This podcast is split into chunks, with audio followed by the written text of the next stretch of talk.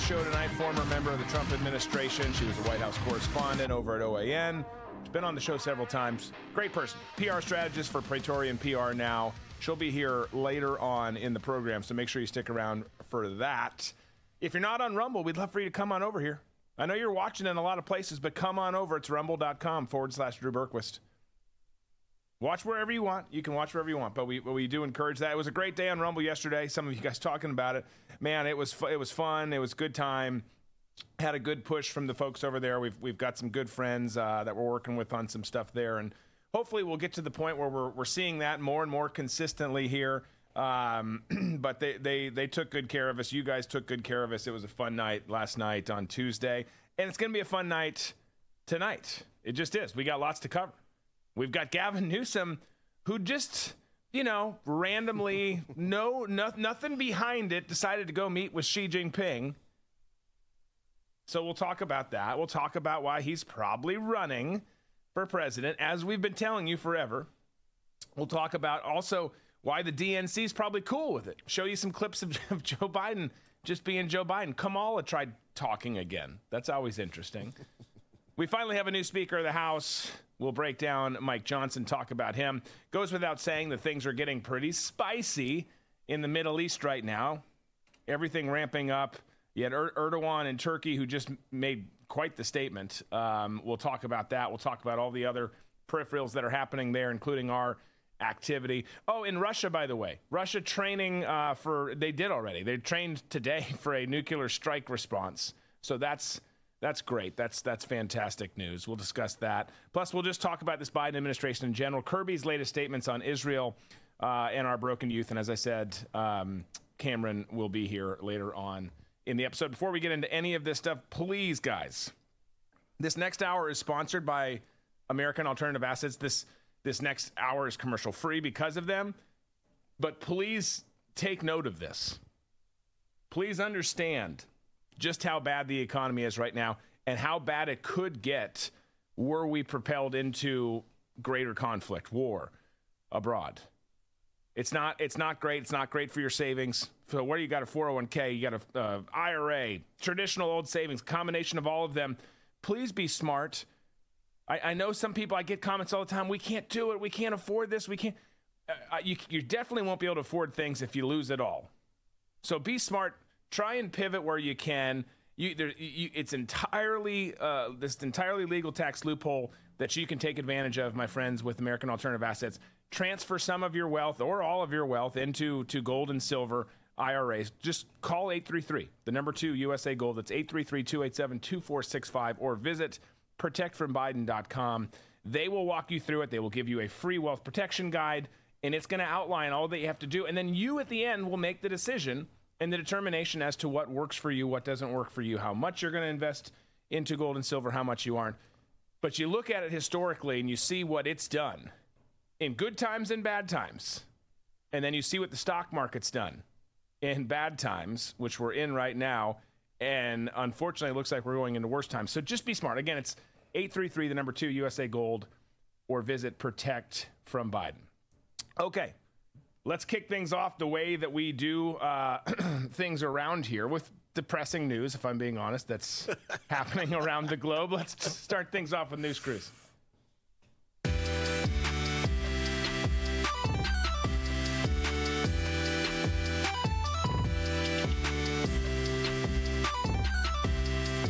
News Cruise open is so nice and uplifting. It is. It is. And then, boom, everything sucks. You're gonna die. You're probably not gonna die. Hopefully, you're not gonna die. But it's it's not great news out there. Um, and we might. We might just know. I love that uh, staying salty talking about Gavin. You mean American Psycho? Because that's what he looks like. Just oh, as, totally. Just as crazy as good the guy in the movie right too. And absolutely, a good good reference. Staying salty had some great ones last night too. Um, appreciate you. Uh, but uh, again, I'm not trying to pat ourselves on the back, but I will. I'll take some credit because we keep saying that this was going to happen, right? The DN, there's no way in hell the DNC is going to cart Joe Biden out there. They've had an eight-hour meeting between Soros and Cam Cam, telling her, "Hey, look, We tried this. You're an idiot. You're going to have to get out of the Nobody way. likes you. Yeah, we'll do it gracefully. Blah, blah, blah, blah, blah. But Gavin's running, guys. And you know why it's clear that he's running? One, because of everything that's been happening behind the scenes. But two, because Joker went to China and was meeting with Xi Jinping. Take a look at the scene here and then we'll discuss.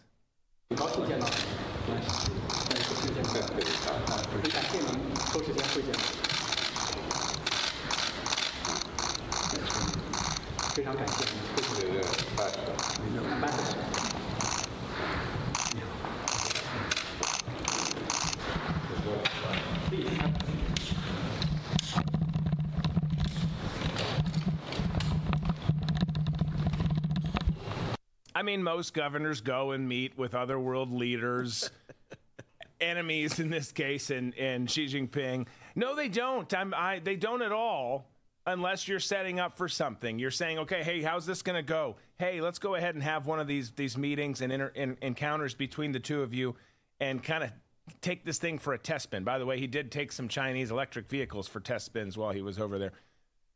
But I just don't know how anyone can say, and most people are. I think most people are kind of getting it. they either were on board with us saying this is going to be Gavin, and if it's not Gavin, then worse yet, it's going to be Michelle. But I think Gavin makes the more sense. And I think that they were either either there or they weren't before. But if you're not getting there now, I don't know what I don't know what you're you're watching or what you're paying attention to.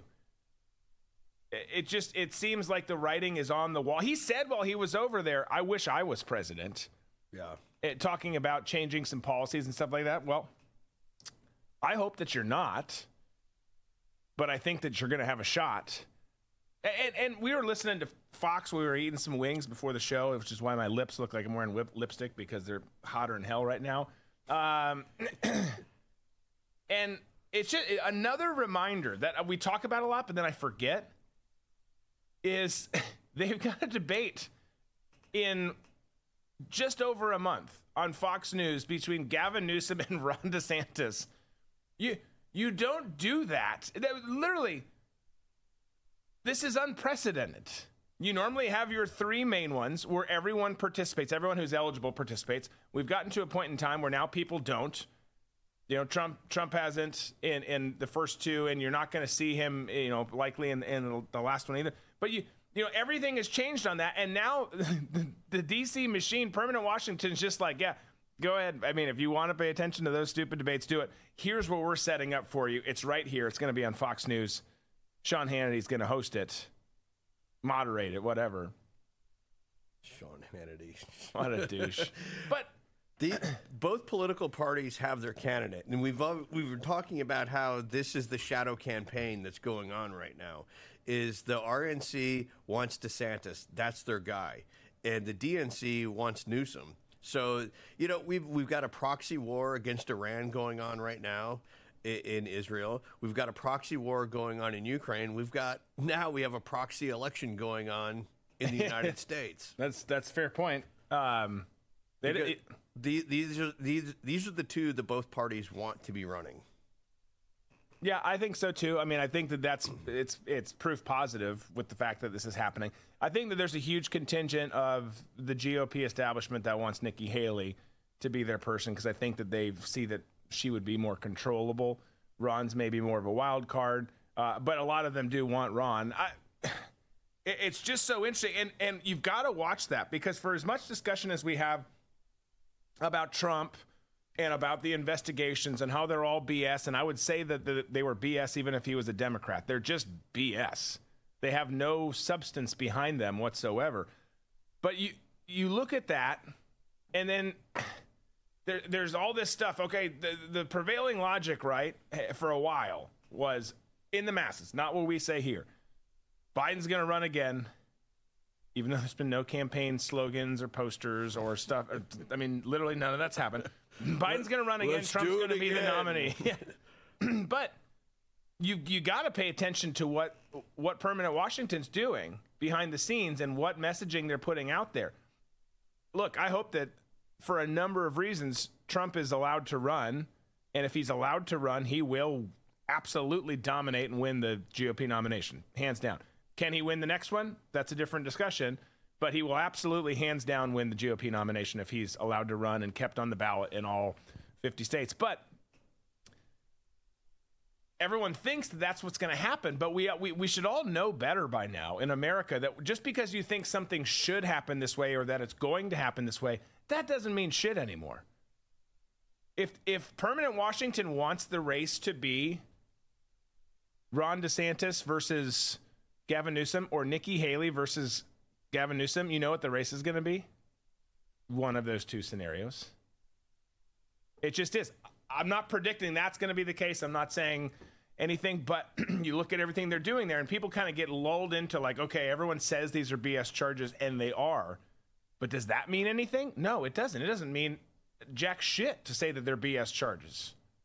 No, it doesn't because you've got but these two judges, Erger Grong or whatever his name is, and uh, and Chutkan, that uh, they pretty much have laid out their cards and you know on the table of saying the justice system doesn't mean anything to us. And f all of you who think it does because we're running the show here, and people that we don't align with politically, we're gonna get, and Right. we're gonna get them badly and Yeah. we're going to make them we're going to send a message to all you other losers out there who aren't joining the right team that we're coming for you eventually. And that's what they're that's what they're doing with with Trump right now. It- Yeah.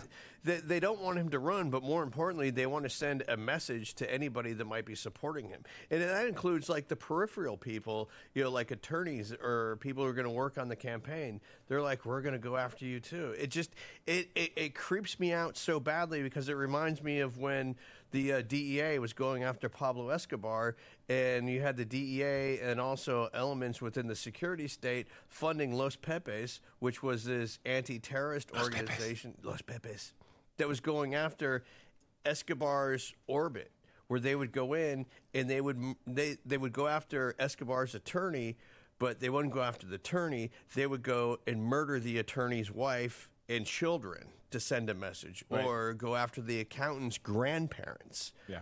It, it just did this whole terror campaign against Escobar, and this is kind of what you know. Without the killing, this is what I see sort of at play with what's going on with these deep state actors. Yeah. No, uh, yeah. Well, I mean, look, you can't rule out that kind of stuff either. it sounds like it would be crazy in, in America, right? But you can't you can't rule out anything these days uh, whatsoever. But that's I also got to give. I, this sounds maybe jacked up. I got to get. I, I always talk about El Chapo and others, but Escobar, and I know you're saying people going against Escobar in this case.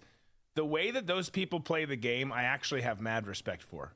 Ooh, Escobar and El Chapo. Yeah, like Chop. I mean, people, uh, uh, they are freaking ruthless, ruthless, and and the, the the ways that they manipulate the system, the ways that they escape from stuff. I mean, it's just remarkable. His escape story. I could just talk about his escape stories every day. Maybe we just make this like an El Chapo escape podcast.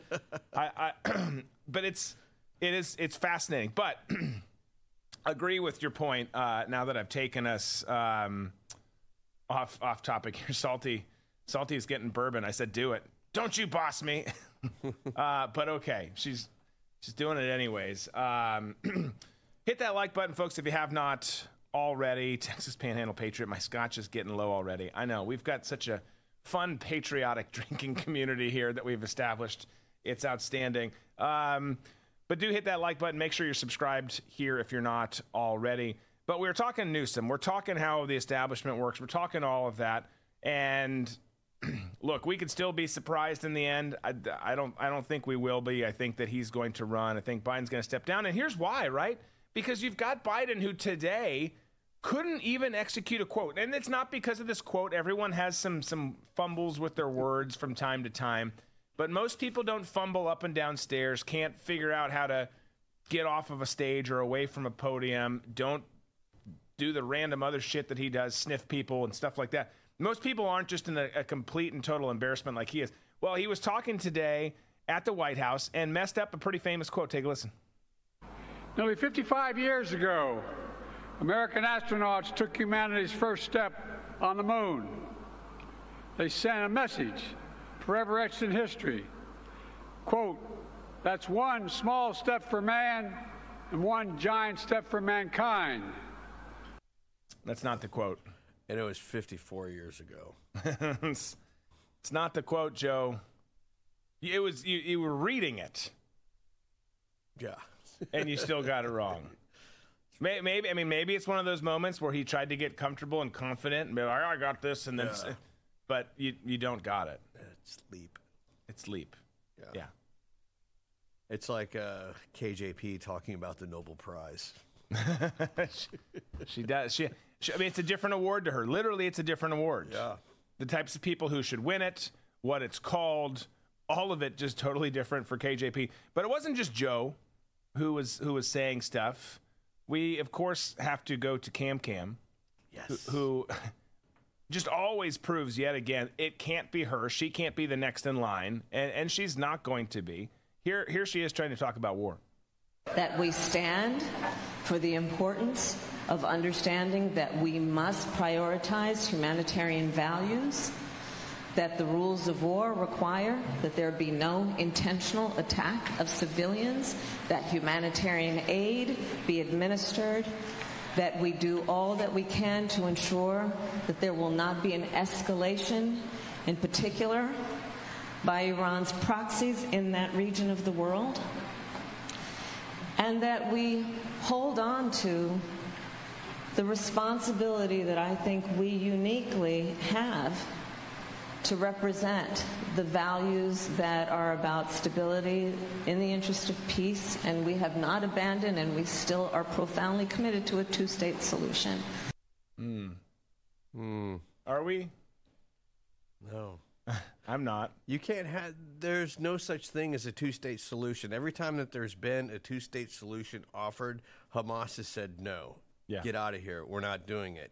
Not until we push every single Israeli and Jew into the sea. Yeah, they, it's there's a from the river to the sea chant for a reason. Yeah. They- They're freaking vile douchebag terrorists who are unwilling to compromise on anything.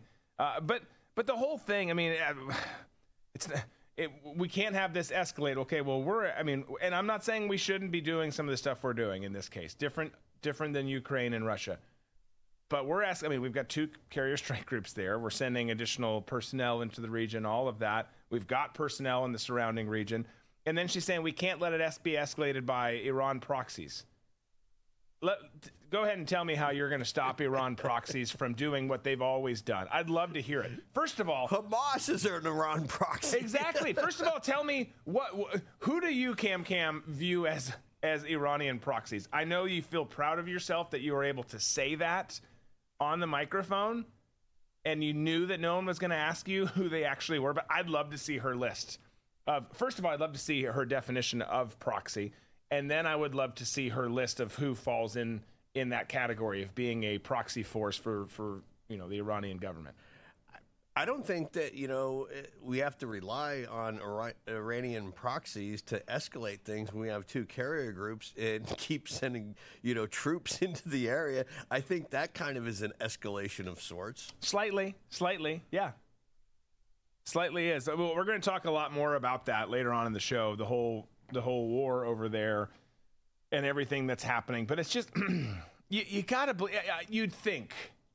I would I would like to think that there's people who hear her talk within the administration who are like, oh no, oh no, who gave who gave her a microphone? But the, that's how normal people would be. The problem is, is that they're literally back there like chanting, you know, Hercules. Hercules. They're getting all excited about it because they they all think that these people are smart. Yeah, yeah. There, there, there's no introspection on anything that's going on. When when they do have their flubs or whatever, they're they're just going to be sitting back there going, "Well, you know, what we're going to do is we're going to dial it back a little bit, and it'll be totally fine because we'll tell everybody that they just, you know, kind of misspoke, and it's not really dialing it back a little bit because you know Americans are stupid, so it really doesn't matter what they say because we'll just tell the American people how to feel." Yeah, that's that's that's that's what they do. I could get a job in the cabinet. You could. I'm shocked that you haven't. Uh, My nails aren't long enough. yeah. Well, and you don't dress gay enough. I mean, you you gotta. You, can gay it up I more. try. Tom. Oh yeah, I man, I can just put on a skirt. But that's the thing, though. What's his name? Cam Newton. I can never go that Cam Newton route where he puts that thing on his head where he looks like an old Russian woman. It's Yeah. kind of weird. That whole sort of. You're seeing that in the NFL a lot, and I'm sorry to get off on a tangent, but I just got to get this off my chest. There's a weird sort of feminization of NFL players that's going on right now. Yeah, for their walk-up really- shot, Yeah. either the either their press conference shot or their walk-up pregame, you know, into the stadium shot. Yeah, I agree. There's some there's some weird shit happening there. You know what's crazy about him? Just to stay off topic for one quick second, is as all this stuff was happening with the Jets, you know, in the aftermath of Aaron Rodgers' injury, and then a couple rough weeks with Zach Wilson, who's who's kind of leveled off a little bit. They've kind of figured out what works, what doesn't work with with their current personnel packages and everything. But Cam Newton was out there, right? Of course, we had Kaepernick who wanted to get back into the mix. But Cam Newton, I, I saw an article from him uh, or someone who had interviewed him, and he was like, "I'm still out here, but you're going to pay me what I deserve to be paid and what I want to be paid to come back." It's like you're not in the league anymore. You don't get to dictate what your terms are. It's how desperate are you to play football and get paid to play football again and be a potential stopgap, at which point you you're playing horrible enough and getting hurt enough towards the end that it was it's unlikely that you'd be fine. You'd have to learn a whole new system in a short order of time, uh, which you probably wouldn't do, if we're being honest. Like but you're out here like unless you're giving I forget his figure, but it was a ridiculous figure for for what they're talking about. Unless you're going to give me this and taking me seriously, I'm not doing it. It's like no one asked you. Right. Literally, I don't know why you're responding to a question that no one asked. Yeah. Anyways, back on back on news. It's the news cruise. We got to stay on news. We've got um, we got a new Speaker of the House. Yes, I, we do. I didn't think it would happen this quick. After all that had, had gone on, after you saw the 20 to 26 douche nozzles in Congress who were voting against Jim Jordan. But we do. We do. It's not Byron Donalds who is putting his name in the hat. It wasn't any of the people that we thought. It wasn't that predator dude from Minnesota, Which dude's that? Emmer. Oh, yeah, it wasn't Emmer. Yeah, it wasn't Emmer. He does. He to me, he looks like one of these weird, like you know, public park squeezers that kind of loiters around the bathroom, and then when you go in, he follows in behind you and like takes his shirt off and starts washing his hands a lot, and there's a lot of hand washing going on. Have you experienced this exact thing? Yeah, as a matter of fact, I have. Okay. All right. You've never, you've never been to a public park where some dude like comes in like right while while you're going in there to take a piss, and the, the some dude comes walking in and is like washing his hands for a really long time. You know, there's there's a couple like home improvement stores. If you go in the bathroom, there's always dudes just like lingering around the sink, like washing their hands for a really. I, long I've time. maybe had like a weird creeper or something like that, but never like walk in, take the shirt off, and no, that's not that's not been something I've experienced. I've experienced a lot in my life. I've not experienced that, but um, it was Mike Johnson who I think kind of came for most people out of nowhere, at least in terms of the names that were being thrown around. And he he ended up winning it unanimously on the on the House side, at least for the people who were there. Before though, let's let's take a, a trip back in time, not far back in time, before the vote had happened. Trump weighed in on it. Here was um, here was his view. Yeah, there. Here was his view on it. Everybody, uh, I hear it looks like it's really good. I haven't had one negative comment about him. Everybody likes him. He's respected by all, and that's something we need. And uh, it looks like that's going to happen. So that'll be a wonderful thing. I put out a crew today on him, and I did one last night. You saw that. Uh, think that somebody that could be really uh, spectacular, and maybe for many years to come, he'll be very good. So we're very happy about that. So, again, uh, Trump saying what a lot of people have said. Never heard a bad thing about him. Everyone seems to like him. You can look at that a couple ways. You can look at that a couple ways. I was saying this week, I don't know how anyone's going to get through because you, you put up someone who's more establishment, you lose the caucus votes, you, you the Freedom Caucus votes. You put up someone who's more America First, you you lose some establishment votes, which we saw with with Jim Jordan, and it was kind of like, well, how, how is this going to work? If you if no one's going to agree to disagree on some stuff and have some compromise, how's it how's it actually even going to work at all? But they but they did. They they they came to terms and and agreed on Mike Johnson, which again should strike some concern. I don't have any concerns off the top of my head about Mike Johnson, to be clear. But it also should strike a conversation like, okay, you holdouts over here who were concerned about these people that had stronger pro America views now are okay with this. What is it about it? Is it is the faith component? Is it something else? I I don't know. Um, but here here he was after afterwards after winning it. Uh, we've got two clips of him. Here's the first one. Just to take good care of it.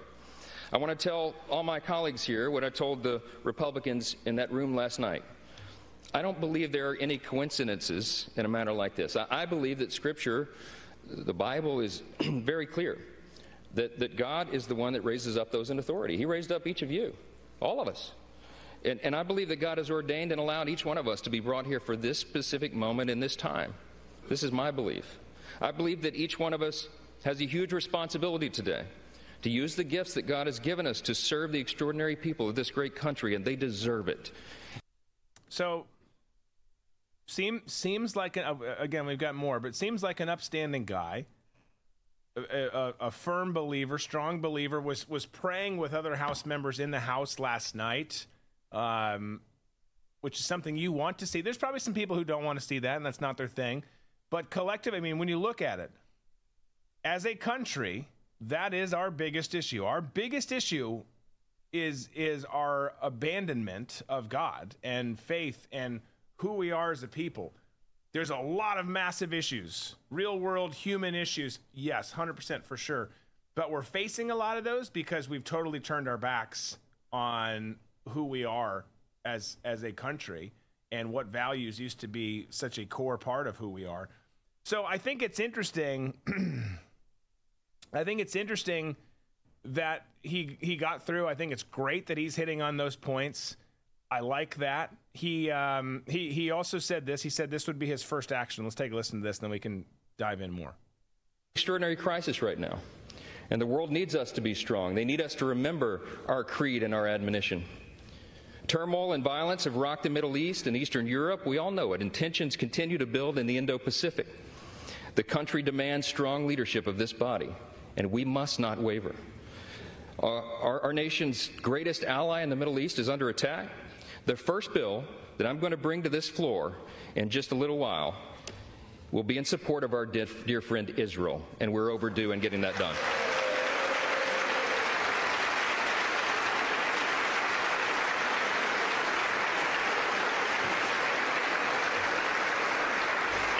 We're going to show not only Israel, but the entire world that the barbarism of Hamas that we have all seen play out on our television screens is wretched and wrong, and we are going to stand for the good in that conflict.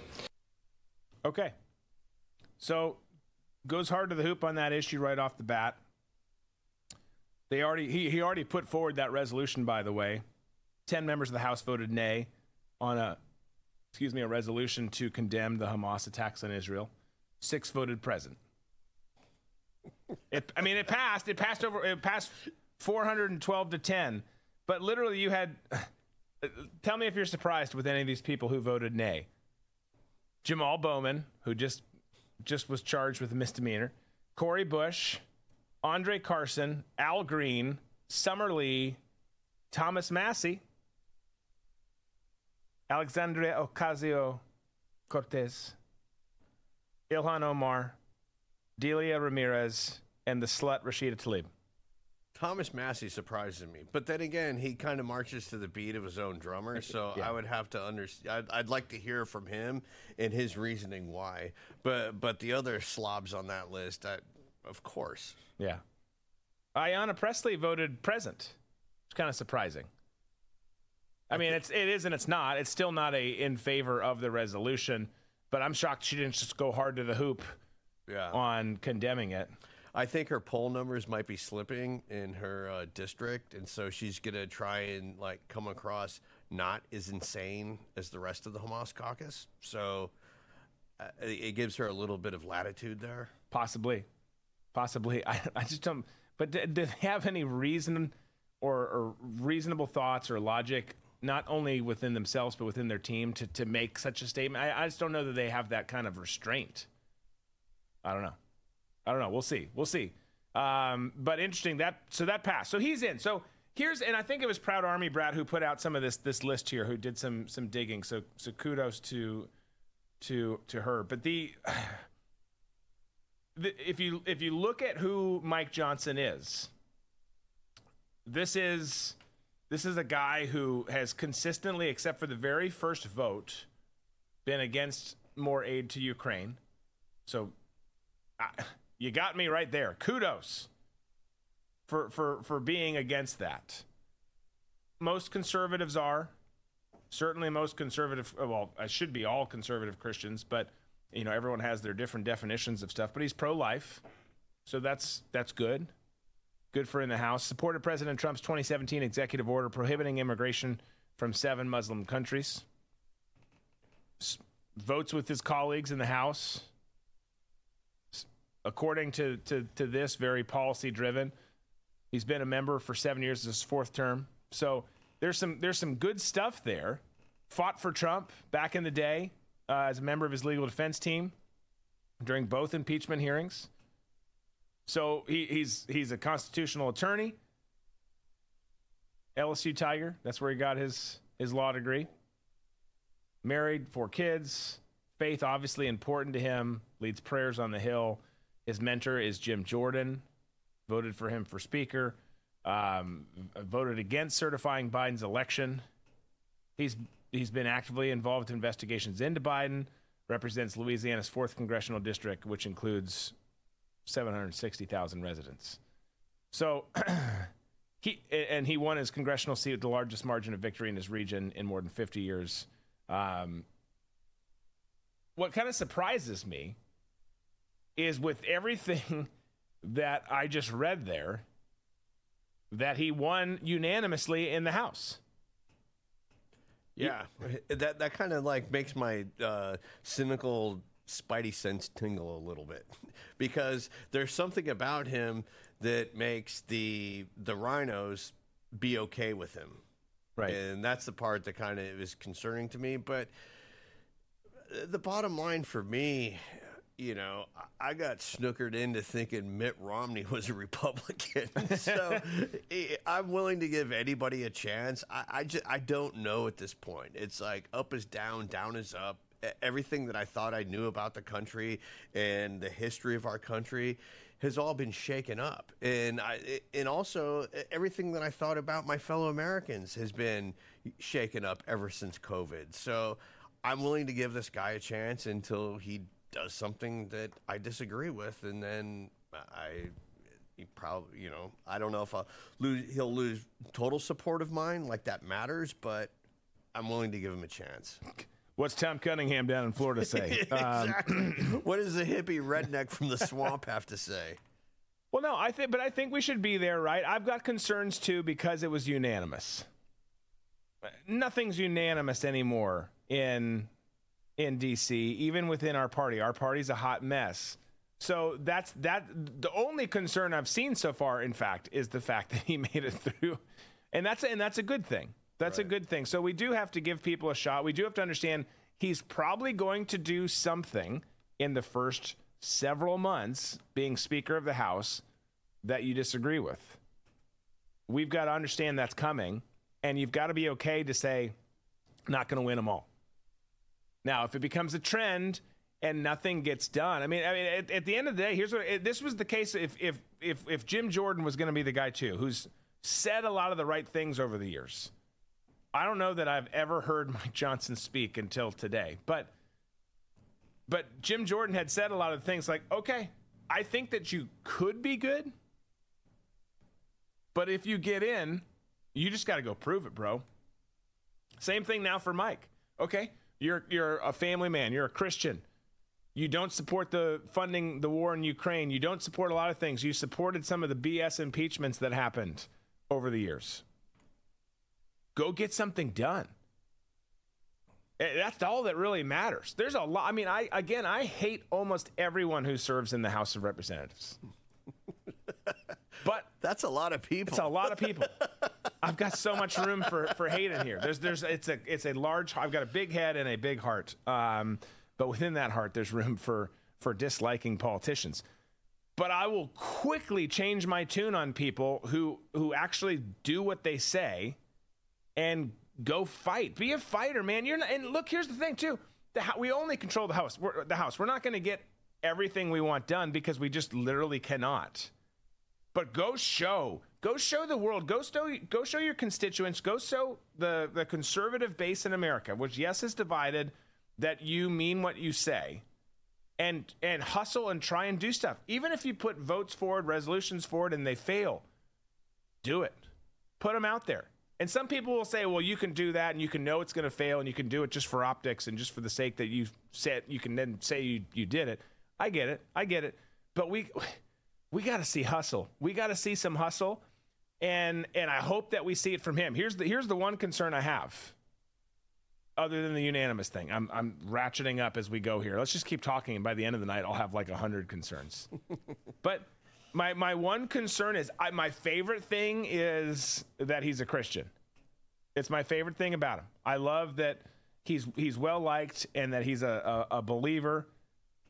I hope that he's not one of the super meek Christians though, because there's some out there we all know him, I, and we've I've been on before. When I used to work in ministry before I got into hunting humans, um, it was, it's a weird switch, I know I, I was that way. You try and please people and you know turn the other cheek. It's like no, no, like we're not supposed to be meek.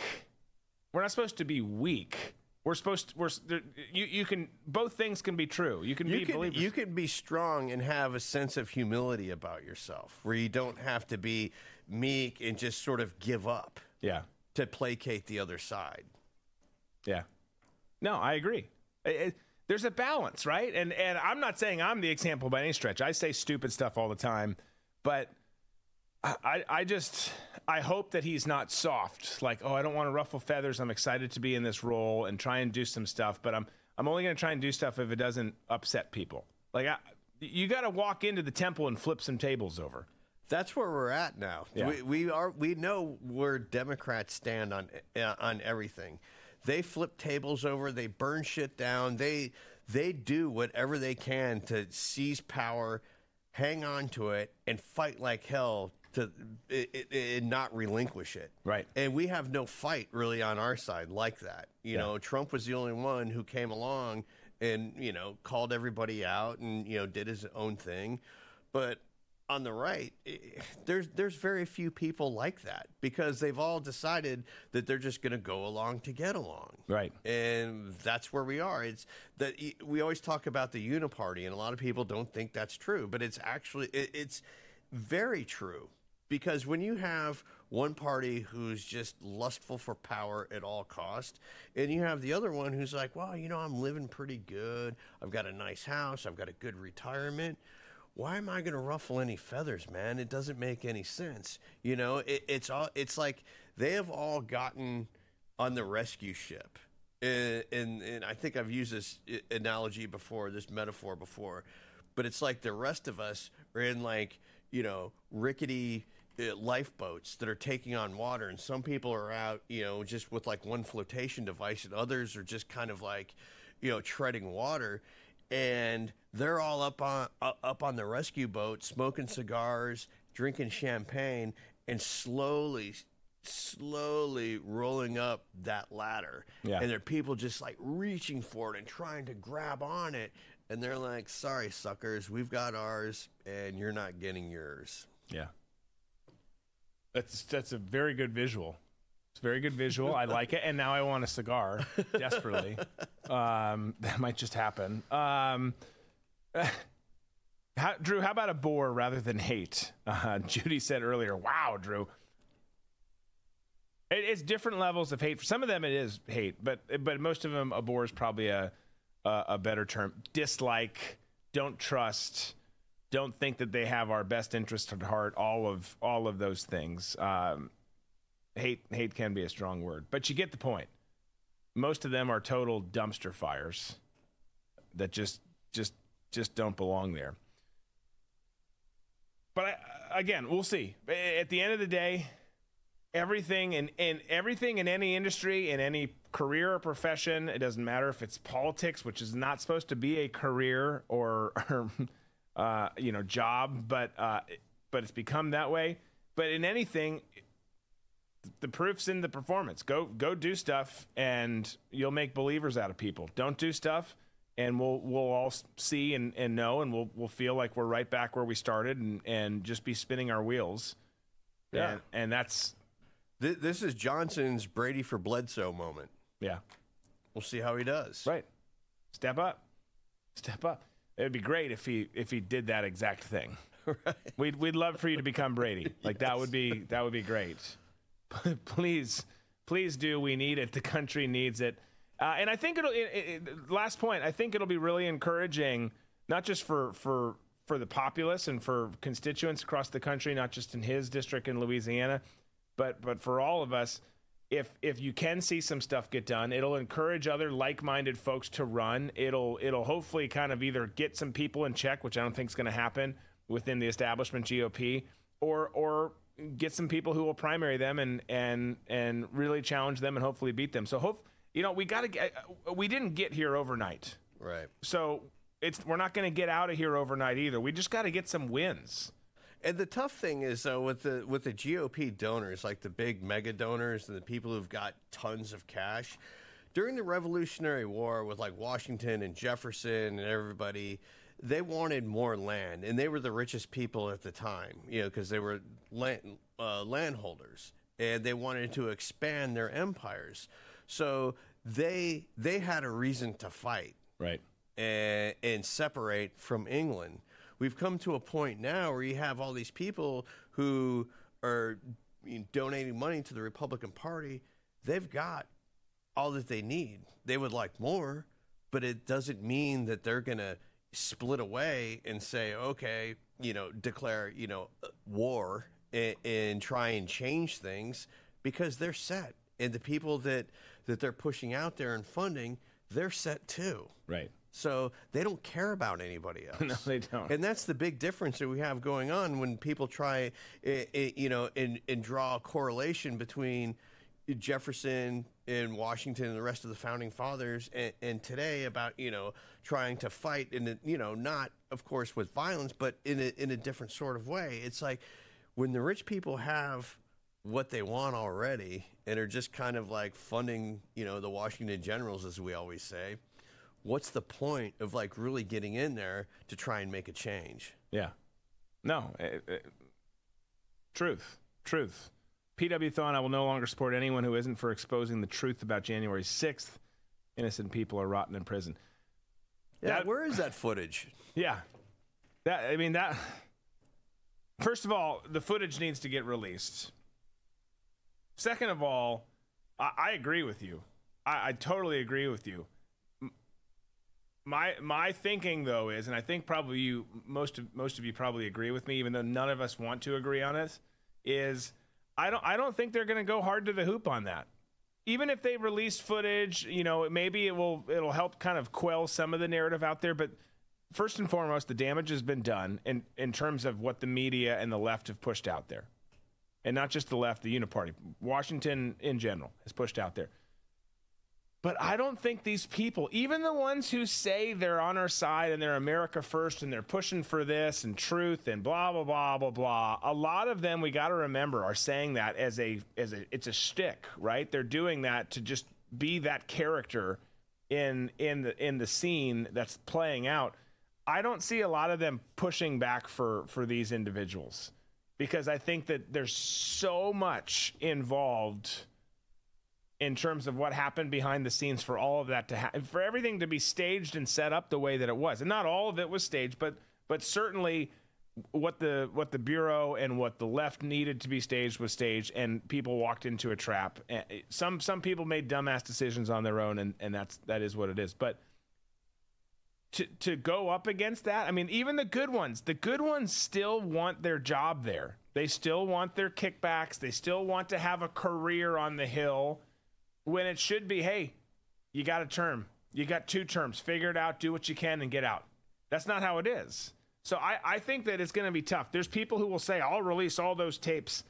Uh, but I, I just at the end of the day, not to be Debbie Downer, I don't I don't see that happening because because it, it it just would it would put a lot on uh, of of their career on the line to go down that particular path, and I, I just I call me pessimistic. But I don't think most of them would do that. I think at the end of the day, some of them do care more about the American people than others. But almost all of them care more about themselves than the American people. Oh yeah. And even the ones who are like, oh, you know, the, we have political prisoners in these gulags, and they need to come out, and this this is not justice. We're living in a banana republic. They're going to push it as far as they can push it, and then they're going to get a phone call, and they're going to be like, "Hello, oh, yeah, that's okay. Oh, you you you've oh that that was recorded. Oh, you have video of me. Oh, oh, oh yeah, I did get an envelope under my door. Oh, the that's the photos of. Uh, I got it. Okay. All right. Yeah. You know what? I think I might just dial it back a little bit, and you know that yeah, it was probably an insurrection, but you know I, I- see where you're coming from. All right. Thanks. Yeah, you won't be hearing any more from me. Okay. Goodbye.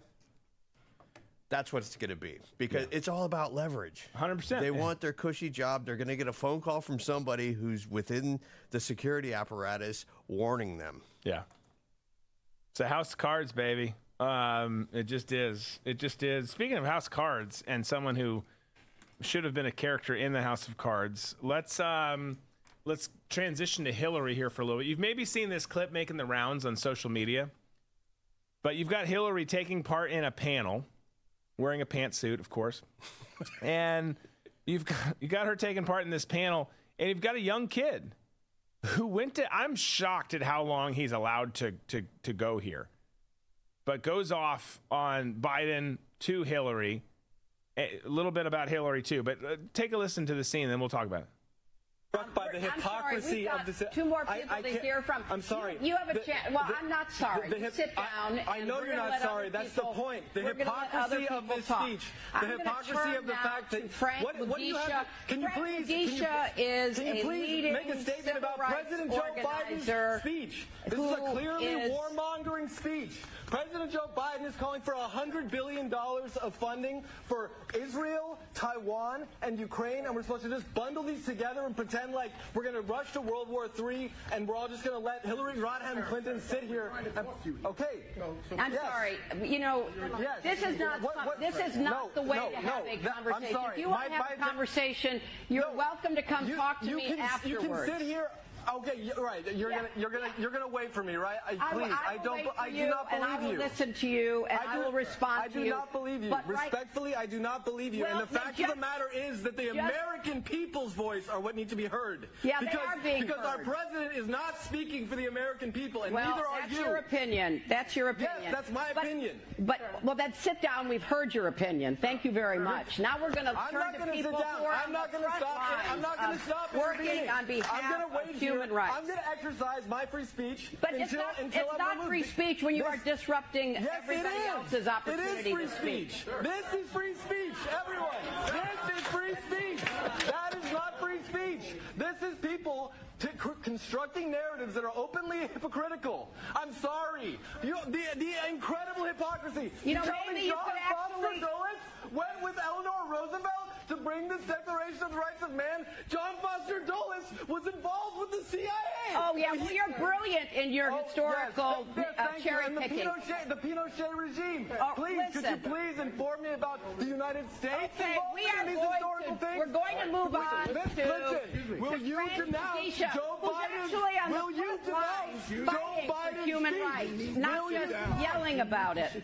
So Frank, I want to turn to you because you are from Uganda and Uganda's 2023 Anti-Homosexuality Act criminalizes LGBTI conduct in Uganda. Push us to World War And III. Oh, Do you please. understand? It's not about Israel and Palestine. It's not Please. about. It's not football. This isn't football. It's not Team America. Well, I'm sorry, but some of us are on Team America despite our flaws and our Yes, problems. yes, that, that's me. And some of us, every person on this stage. You have to stop right now. You have to stop. Or what? So, wait, I I'm gonna- say one thing. Every person on this stage has right risked their to life, their income, their reputation, their careers, and what have you done other than stand up and disrupt? I need you to. I need you to. I'm going to put my these women's records and Frank's records against you any You're day of the year. I'll Okay. respond. What I have done is I have asked Hillary Rodham Clinton to denounce the president's openly warmongering, suicidal, idiotic speech. And I've given my asked. answer. I will That's not do that. So that's the end of our conversation. Okay, but I'll still meet you I your outside. But you're done right now. Okay, Frank. Okay. Frank has I'd be shitting my pants if Hillary told me I was done. right? As PW uh, says, just think that was almost our president. Thank God for Trump. Um, I like Patton Oswalt on the end there, like scolding that guy. What have you done with Right. your life? that that I, there's so many mean things that I'd like to say about that person over there. Uh, I'm just gonna skip past it. But let's let's go back and, and and hit some of the points that come up there. Hillary's saying smugly, um, she could have handled it worse than she did, if I'm being honest. She was still a bitch about it. But sit down, sit down, which is her view and her party's view, and and DC's view, I should say, as a whole, not just not just the radical left. Sit down, you peasant, is is the translation for what happened there. And then she rebut her one of her rebuttals was American voices are being heard. Which, which American voices are you talking about? Her friends. Yeah, exactly. Yeah. It, you're talking about the small echo chamber that you live in. That, of course, are going to be like, "That's a great idea, Hillary." Like Huma Abedin, back when you guys were sleeping together, you can't go to her and be like, "What do you think of this?" And she says, "That's a great idea, Hill." And then you're like, "Checks out. We're going to do this." Like, no, it doesn't. No, you that. You people in D.C especially the so-called DC elite like you, the Clintons, the Bidens, the Obamas, eh, the even the Bushes, even people on on on the other side of the aisle, the Romney, like you do not understand everyday American people. You don't understand a damn thing about us. So to be like, we got you, you're kind of a weirdo in the minority, sit down, shut up. We're listening to the other Americans. No, you're listening to the wrong people. You're not listening to anyone. Yeah, you're right when you say that. That's how we called we call those people the the peasants, like that guy in the blue hat. And first of all, I'm just going to get out ahead of this. Guy in blue hat did not kill himself. Second of all, that's how the left views everybody. If you don't have, if you're not a credentialed member of their club, your opinion doesn't matter. And I also like the fact that they the, the left does not ho- know how to deal with conflict. No. Because when they have somebody yelling and challenging them, as we see all over college campuses, when you have a conservative come and speak and trying to shut things down, they can't handle it. They want to use brute force to get that person out and shut it down so they can carry on with what they're doing. So that part of it, just it, I, I love to see that when that happens, when somebody will get up challenge them and keep going.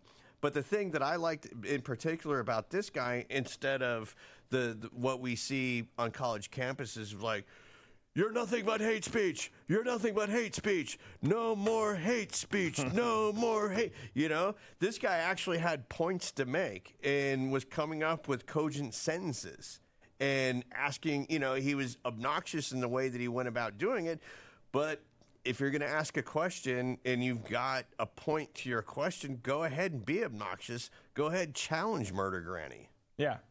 Well, that's the only way you can. You have to. I don't like that approach. I don't. I, I like what he did here, but I, I'm not one for just let's let's just drop a grenade and and, and let shit pop off and see what happens. Like. Uh, loud, obnoxious people like that can be annoying. I get it, but if if you're on our side and you're talking to in this case a Hillary Clinton and a panel of of of women with boycotts like and, and the Ugandan dude like the, you have to. That's the, to your point that's the only way you get there. And I love that the comment was made it, it, maybe you made this and I missed it but it's not free speech when you disrupt people. Yeah. what what That is the biggest sack of crap I've ever heard from any communist Democrat. Right? I mean, their definitions of free speech are are hilarious and terrifying all at the same time. Well, you can't say this. Yes, you can. Right. Should you? That's a different story. Should and could are different words. I guarantee you that guy is not a Republican or a conservative. I guarantee you he's uh, he's part of the old school anti-war left. And you notice we don't see people like you know the Code Pink folks coming out or anything, Right. Because they're all funded from left-wing organizations. So of course they're not. That should tell you something about who really wants war in our country. If you have these activist, anti-war activist organizations like Code Pink who are being held at bay and not coming forward in the in, in the public eye and part of the public conversation about war, they're they're part of the left wing system Yeah. who wants war. They can act like they're anti-war all they want, but they the left is now the biggest part of they're the biggest warmongering faction that we have in our country. They absolutely are. I love too. The I mean, that's so true. I did you notice? He's at one point. She's like, "I'm just gonna turn and start." I guess she looked to her left. I'm gonna start talking to. And she grabbed her cue card. Yeah, and and she starts talking to the. I don't know if it was a Robert dude from. Uganda. Robert from Uganda. And and as, as she eventually comes back into the fight with him, but while she's trying to talk over the screaming kid in the audience, she's talking about LGBTQ issues in Uganda. Hillary, have you been to Stop it. Yeah. We've what are we doing for these issues in Uganda or Ghana or Niger? Like um nothing. It's not a thing there. No, they're trying to make it a thing there. The the left is trying to feminize men all over the planet. And the continent of Africa is like their holy grail because if you're if you're going to go anywhere on the planet when it when it comes to the delineation between male and, and female lines, Africa is it. Well, other than the Mid East, where we all know how women are treated there, but when it comes to the the the, the family dynamic in the makeup, it, it, it the the lines are set there, man. They are. And so now what we've got, we've got leftists like Hillary and Bill Gla- Bill Gates who despises everybody who lives on that continent, who's Uses them as guinea pigs. yeah, doing his best to eliminate them. They want they want to break down the family structure within those communities, and they want to emasculate men like they're trying to do here and feminize that entire continent. It, because once you feminize a male population, the whole population becomes controllable at that point, and that's the goal behind it. Yeah. No, it's true. There's there's, there's some interesting shit going on in Africa right now. Yes. Um, there just is. There just is. Okay, we're gonna take a break. Before we take a break, we got to get to question of the day. So let's get that out of the way. And here's what I will ask you today. question of the day: Do you think anything will get done with Speaker Mike Johnson? I'm not asking do you like dislike Mike Johnson. I'm just simply asking do you think anything will get accomplished? Will anything get done with our new GOP Speaker of the House, Mike Johnson? Let us know your answers. We will tell you ours as well after a quick break here. Enjoy the live look in while we top off our drinks. We'll be right back.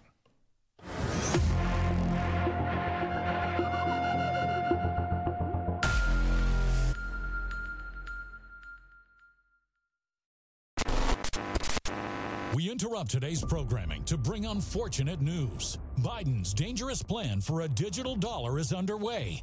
Don't be fooled. It won't benefit you. So take action now. The Federal Reserve's phased deployment of FedNow began on July 1st, 2023. Be prepared. This may catch many off guard and put your hard earned assets in jeopardy. But here's the good news there's a simple legal tax loophole to opt out of the digital dollar. Speak to someone at American Alternative Assets for a free wealth protection guide and discover how to safeguard your wealth with gold and silver IRAs against a failing dollar and volatile markets. Dial 833, the number 2 USA Gold. Yes, call now 833 287 2465. This invaluable guide provides precise steps to transfer your IRA or 401k into precious metals without any tax consequences. Don't let Biden force you into using the government's new digital dollar. Call 833, the number 2 USA Gold. Yes, call now 833 287 2465. Act swiftly 833 287 2465. Never miss an episode and experience the best live in show engagement with Drew and the crew on Rumble. Be sure to subscribe to Drew's channel to be notified each time he goes live for the best commentary, the best skits, and outstanding guests on the issues that matter to you.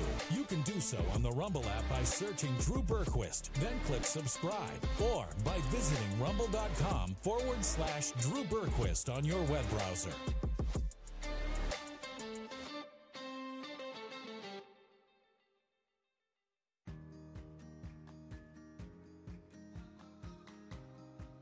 My business partner Jim and I uh, started Thistle Creek Reserve because we wanted to bring glory to God. We want to be Christ centered seven days a week, 365 days a year. Our coffee is produced all around the world, some from Papua New Guinea, South America, and Guatemala, Brazil, for example. Beyond the Cup is it's our life motto. It's our way to give back, and it's for us our charitable partners.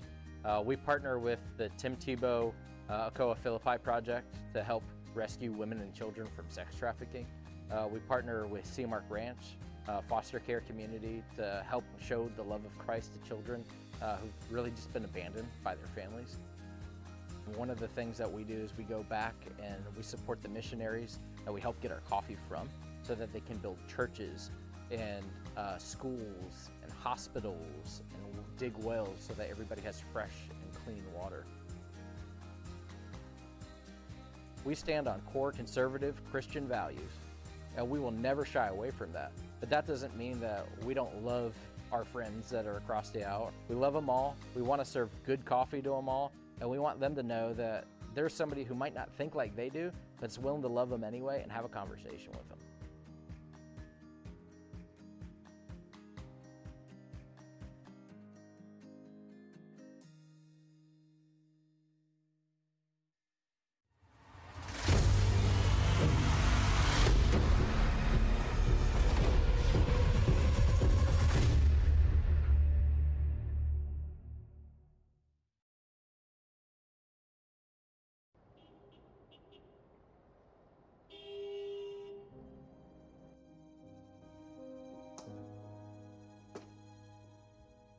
The pearl is in the river. The crow flies at midnight. Titwillow, Titwillow, you magnificent Titwillow.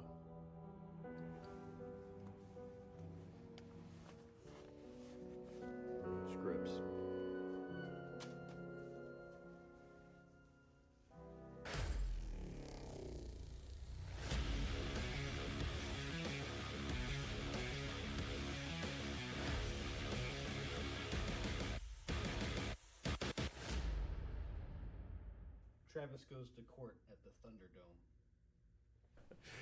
Meghan McCain just came out and said that. So we just elected a raging homophobe speaker. Way to break stereotypes and win over hearts and minds.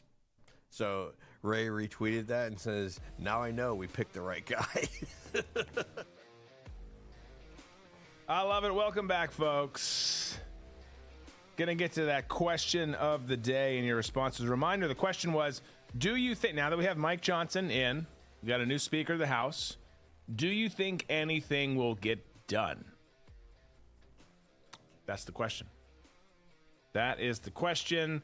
Staying salty. Is that a trick question, Drew? Uh, Barb says yes, please, yes. Colty says, you know the old saying, you hope for the best, prepare for the worst. Tend to agree with you. Andy says things we don't want will certainly get done. And then, and, then I just my thing screwed up here. Um, and people are talking, uh, but keep sending your responses in. Question was, do you think that with the new speakers, things will actually get done in D.C.? What do you, what do you think, Tom? I hope not. I hope nothing gets done because that means that we're not going to get screwed. If by getting something done, getting the REINS Act passed, even though it doesn't have a prayer, you know, uh, passing in the Senate, at least it, it's on radar again, and try and you know get the lawmaking process back to the House and Senate. Uh, I. It, I, I agree with the first person who had the comment. It, it's it's not going to help us whatever gets passed. You know, if they if they decide to repeal the eighty seven thousand new IRS agents, I'd be all I'd be behind that. I would hope that would happen, but again, that wouldn't get through the Senate. So, things are going to get done, but are we going to like them?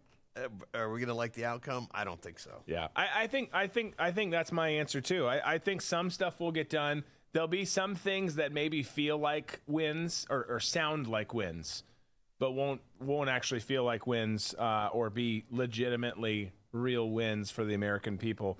The big test is going to come with with the with the money that you know that's going to be earmarked for Israel and the money for Ukraine. If they put that together in one spending bill, if they can separate that, then things might be looking up. But if they get mashed together, same old, same old. Same old, same. Well, even so, you're going to have a lot of Republicans who vote for the Ukraine money. Yeah. So it's uh, I, it would be good because you'll see where everyone votes on it. But anything that we want, I mean, that, that's that's the the reality of the things of the situation. Anyways, is anything that we actually want done that maybe gets put forward, put up, taking care of the eighty-seven thousand age, you know, uh, something to do with the REINS Act. Some you you gave some great examples. Any of those things it doesn't really matter because it's going to stall at the next phase. So it, it matters to show that there's some fight left, and you gotta you gotta have that.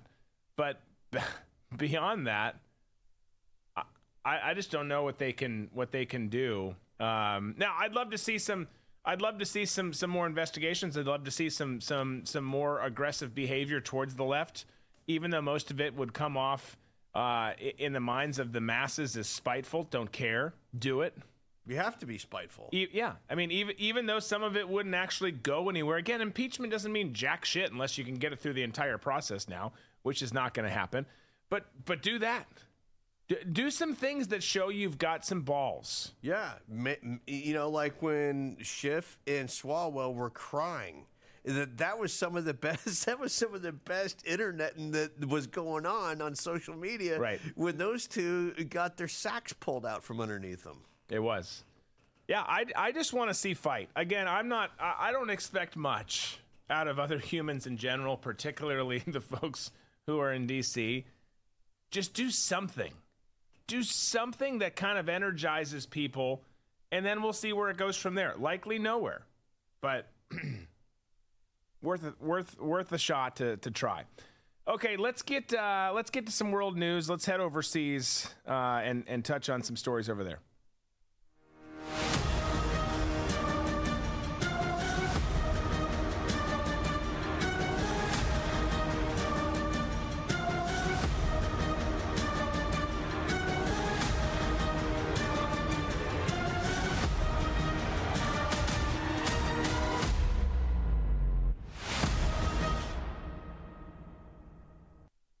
Right. By the way, GFX said I, I missed it. Good to see you. By the way, uh, small steps will get done, which is better than retreat.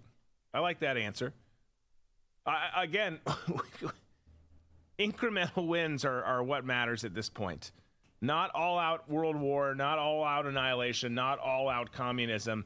Some some small pushing back against communism. We're gonna have to settle for that. Everyone wants to win the Super Bowl, guys. Look, I've been a Vikings fan my whole life. We've never won a Super Bowl. We've been to four, lost all of them. None of them in my lifetime. Uh, we, we got to be okay getting some some other s- small victories on the way to your ultimate goal. Did you make it to the Super Bowl? No. Well, we haven't in my lifetime, but but I'd be happy if we did. Like, okay, I've got, I've got a 50-50 chance here. Like we, but point being, we've got to be able to take some small wins. So we're bad at it. I'm bad at it. I I, I want all out victory at all times if we're talking about war stuff, I want all out annihilation. I, I want, I'm just, that's how I am. I'm all or nothing. You got to get some first round draft picks, get yourself to 500, and then think about, and then concentrate on winning your division. Right. And then after you win the division, you know, concentrate on the next step. And then eventually it'll get you to the Super Bowl. But it's, you know, once you're down, you got to figure out how you can rebuild. And unfortunately, a lot of times with the Republican Party, they really don't care about rebuilding. No, not not at all. You know, they they they're all they're almost like the Detroit Lions, even though the Lions are having a pretty good run this year. Where it's just kind of like we all know that the Lions stink, and we're going to see them on Thanksgiving because it's a tradition, and they're probably going to end up losing. But A horrible tradition, by the way. Uh, They're great this year, and and I would say kudos to them, but I, I don't like them at all because they're in our division. But for, for our entire lives, we've had to watch one of the worst franchises in league history play on one of the greatest days, if not for some, the greatest day that we experience. What are we going to do? Let's put a log on the fire, stuff our bellies, and watch the Lions. watch the Detroit Lions. I don't get it. Meanwhile, let's crumble up a bunch of bread and shove it in a turkey's butt. There's a lot of weird things that happen on Thanksgiving. We'll talk about that as we get closer to it. Um, but let's we we played the world news bump, and since we've talked about DC politics again and Thanksgiving, is Israel has uh, reportedly agreed, and you could see this coming. You could kind of see it not just coming, but literally happening in in real time over the last couple weeks. You know, it's been 18 days since the the brutal attack, and they've agreed to delay the invasion into Gaza per U.S. requests. Now, there's like anything with these types of situations, and and and really any situation in general, there's good and bad in all of this, right? People, some some people would say, "Oh, this is awful because we need to go, we need to go fast, and you got to strike fast and strike hard and s- strike everywhere and just kill everything." Okay, I get it. I'm I'm kind of a proponent for that. I do think delaying things only is going to make it that much more of a violent and bloody thing. But the reasoning, at least on paper, at least verbally from the U.S. government for delaying it, is not just for humanitarian aid for for folks in in, in Gaza and, and Palestine writ large. That is a huge component of it. No two ways about it. You know, you can't argue that our our weak ass government is not saying, well, we don't want to hurt anyone, like because that's that's how our leadership is. That's not how our operators and, and our, our our folks who are going to be doing stuff feel. But that's a part of it. But what they're saying is that it's been delayed so that the U.S. can move its um, missile, m- excuse me, missile defense systems into the region, including um, not not just for for the sake of protection for Israel, but also for our our personnel, U.S. personnel that's scattered throughout the region, Iraq, Syria, uh, Saudi Arabia, UAE, all of that, because things are picking up. They're picking up quite significantly over the last several days, not just in terms of violent actual activity, but but also rhetoric. So we're saying, hey, according to what the Pentagon and everyone is saying, and it's hard to, to trust everyone these days, I get it. But ac- according to the reports, delay it until next week ish. Let us get all of these systems there. So we can we can more adequately defend ourselves and defend you guys. And there's there's been a lot of these attacks. We've got uh, 29 troops in Syria um, injured, 10 in, in Iraq. We've had one American contractor who I hope, I, I hate regardless, I hope and pray I don't know, who was killed in one of the attacks by Iranian backed, you know, militias who have used drones and other rockets and missiles to attack U.S. installations throughout the region. So things are, are picking up. Things are picking up. We've deployed so much shit to the region, so much more coming as we talked about earlier when Cam Cam was was was saying that we, we can't escalate things. Well, we did, honey. we we're sending everything we've got over there, uh, and and it's getting pretty damn spicy. Everyone's taking their positions. As all of this is happening, you've got again refresher, Iranian-backed militias wreaking havoc throughout the region, not just in Israel, but on our personnel. And they've done this. I was talking about it on Jesse when the first one happened and I didn't know that a bunch more were going to happen right after it. So I was partially wrong when I was on with him. But when the first one happened in Western Iraq, everyone was making a, a huge to do about it. Oh my gosh, can you believe this? I'm like, yeah, it happened all the time. It does happen all the time.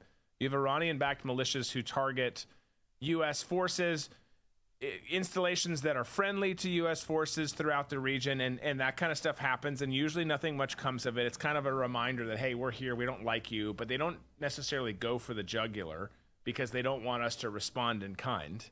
It's just kind of like a gnat or a mosquito. But they've been increasing it. They've been doing more and more. So now it's now it's like a, a, a horsefly. It's a it's a bigger mosquito that's pissing you off. And you see this and you see Iran's threats about what they're talking about doing and and it's getting close to the point where maybe it's like a pterodactyl which I still wish kind of were still around if I'm being honest. Not in our area. Different areas. I'm sure that there is a company a bio company somewhere who's trying to bring them back. bring the pterodactyl back.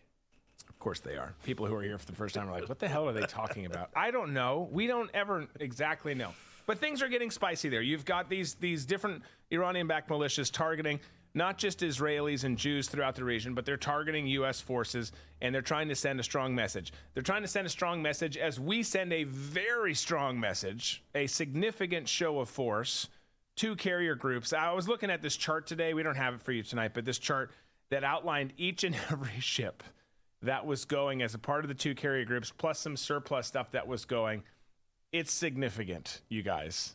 There's a lot of metal in the water off of off of the coast of the Middle East. Yeah, it's just not like, hey, we're just going to slide in here just to make sure, you know, keep an eye on everything that's going on, you know, let everybody know that we're here to keep the peace. It when you realize how many ships make up a carrier group, like you're saying, it's a very significant amount. Yes.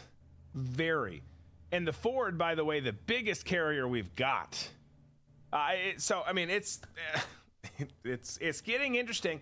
And with that, you're seeing people take their sides, right? You're seeing people talk about embassies being evacuated, you know, travel edicts and, and warnings and all of those things. And you had Erdogan in Turkey, who's who's who's been in some conversations here. Israel telling people not to go to Turkey. Uh, if you're in Turkey, get out of Turkey. All all of that. And he came, and there was a headline here. Well, here's here's a headline here. Erdogan uh, says canceling plans to visit Israel. So he was going to go have some some dialogue, and now it's being canceled because, as it says there in the first line, there the sub the subheading. Turkish President Recep Tayyip Erdogan said Wednesday he was canceling plans to visit Israel because of its inhumane war against Hamas militants in Gaza. He went on to say that Hamas were not terrorists, but in fact that they were liberators. So you've got Turkey, a NATO ally, taking a very strong stance on this, calling a terrorist group, a designated terrorist group. Yes, they're elected leaders in Palestine, but they are also recognized globally. Any anyone if, if you ask anyone on the streets, saying someone from Hamas, if you thought of Hamas as a terrorist group or a political party, you would get damn near, except for our dumbass college kids. We're going to talk about them later. But level headed humans would say terrorist group because that's what they are. But he's saying, no, no, no, they're not terrorists, they're liberators. That's a strong stance. So, my, here, I mean, here's my question. I saw some other people talk about it today online as well. But we had Alexis Wilkins on on Monday, and we were talking about Armenia and what Azerbaijan and the Azerbaijanis are doing to Armenians in um, uh, Hartsock. Uh, I'm saying it wrong. I can't think of it. Why can't I think of it? Anyways, that little sliver, the little sliver of land there between um, Arma- Armenia and Ar- Azerbaijan. Artsakh. Um, you, so you've got them, you've got them taking over that and kicking them out of their homes, kicking them out of the country violently in, in many cases. And you say, well, so what? Well, Turkey's a, Turkey's on board with that. They've been very vocal about that. Historically speaking, as as she got into that day, you, you've got the regional disputes that have happened there forever. And then you've got Turkey, who's been a part of those and are very much in support of what Azerbaijan is doing to Armenia, who are Christian people. Normally, the kind of people we stand up for. So, but my point is, is Turkey's taken a, yeah, Artsakh, thank you, Disco. Uh, Tur- uh, Turkey's taken a very strong stance on two regional disputes that on most days of the week would go hardcore against where NATO and more specifically the United States stands. Now, the United States has been quiet on the issue in Mar- Armenia because of oil and and all of that as it pertains to Azerbaijan. But you've got a NATO ally, soft finger parents here, NATO ally in Turkey, who is wreaking havoc throughout the region, which is not what NATO is supposed to be about. Now, I think NATO is a failed organization, to be very clear. But we're, NATO is supposed to be the good guys, right? And instead, you've got them supporting what could be considered genocide in Armenia. And then you've got them supporting Hamas, a terrorist organization, over Israel. Calling them liberators. Calling them liberators. I don't I just don't get how how NATO's not calling an emergency session and being like, hey, what's up with uh Tayyip over there, man? He's fucking lost his mind. And they know that's where he's going to fall in the first place because they know where Turkey stands on all these issues. But how how is how is that how is that a thing? I mean, how how, how are they still a part of this? Turkey a part of NATO? Yeah. Or- I, well, it's because of lack of leadership uh, from the United States that Erdogan is doing his own thing and throwing in with whoever he wants, knowing that there's not going to be any pushback from the regime that's in charge right now. And for him to call Hamas liberators, you know, eh, let's look at World War II when you know the Allied forces were fighting the Nazis, and America and the Allied forces were at war with the German government and the Nazi Party and German soldiers. We weren't fighting German citizens. And so when we moved in to liberate Germany from Nazi control, American forces didn't bust into random Germans' houses, find pregnant women, cut open their babies, and then decapitate the baby. Right. That's not liberating. That's a terrorist. That's a sick, sadistic terrorist attack, and that's what Hamas is. So for him to refer to Hamas as liberators, there's there's not even by any stretch of the imagination can you say uh, call somebody a liberator who's killing civilians and then taking people hostage. Right. That's not a liberator. No. That's a terrorist. Terrorist. And again, they were before they were a political entity, they were a terrorist group. They still are a terrorist group, but that that is their, that's their beginning. It's it's who it, it, it's remarkable to me. Nothing will get done with it, but I I just I I, I just I look at that and I hadn't thought of it until this week. But you see them take their strong stance on this and and and their support, their ardent support of Hamas. And then you look at the conversation we had with Alexis earlier in the week about Armenia. And you're like, you guys are I I I, I I've never had any any love or adoration for Turkey, other than some of their food and and the, the lounge in the Istanbul airport, which I talk about all the time. Right. But I know that you guys aren't really on our side, but like you're totally not in sync with what NATO stands for in the rest of the world. Well, and Erdogan knows that. Do you think Blinken or Biden is going to get him on the phone and say, Erdogan, you need to chill the fuck out? Right. That's not going to happen. He No. knows he can do whatever he wants at this point. And you need somebody like that on the U.S. side to, to, to say that to him because you got to keep these people in check, especially Erdogan, who, who's an avowed Islamicist. He's Yeah. not a good guy. Right. No, he's not. And and he's corrupt as shit. I mean, he's he's an he's an absolute nightmare. Not just not just for the region. He's a nightmare for Turkey. Right. He's he's a nightmare for for the Turkish people. Um, so it it's interesting. It's interesting to see how this happens. Look, maybe I don't want World War III either in Ukraine and Russia or throughout the Middle East or a combination of both or add in China and Taiwan. None of that sounds great to me. It's going to mess up my holiday plans. But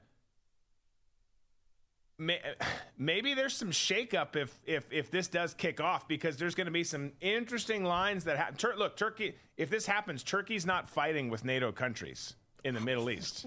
no, I mean that will end that relationship pretty damn quick. Yeah, you're not going to have the UK and, and the US be like, ah, we'll give you a pass. We'll see you on the battlefield, and then and then we'll we'll coordinate on issues having to pertain with with other stuff throughout you know the the, the Baltics and throughout uh, Europe over here and over in this region. Like no, uh, Yeah, we're, we're going to stage troops in Turkey. We're going to use your air bases in Turkey to launch attacks in the Mid East. Yeah. well, and I I've never gotten that either. I've I've flown through there.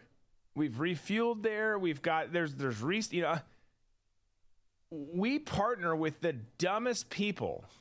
or we, we are the dumbest people for who we partner with. I, I should say it that way. Because like what hold on. These people are not friendly to us. I know there's money passing back and forth, and that's why both sides are okay with it. There's a regional, a hub implication for us. There's finance for us. There's a little bit of a nink and a, a wink and a nod promise that will protect each other on this particular location.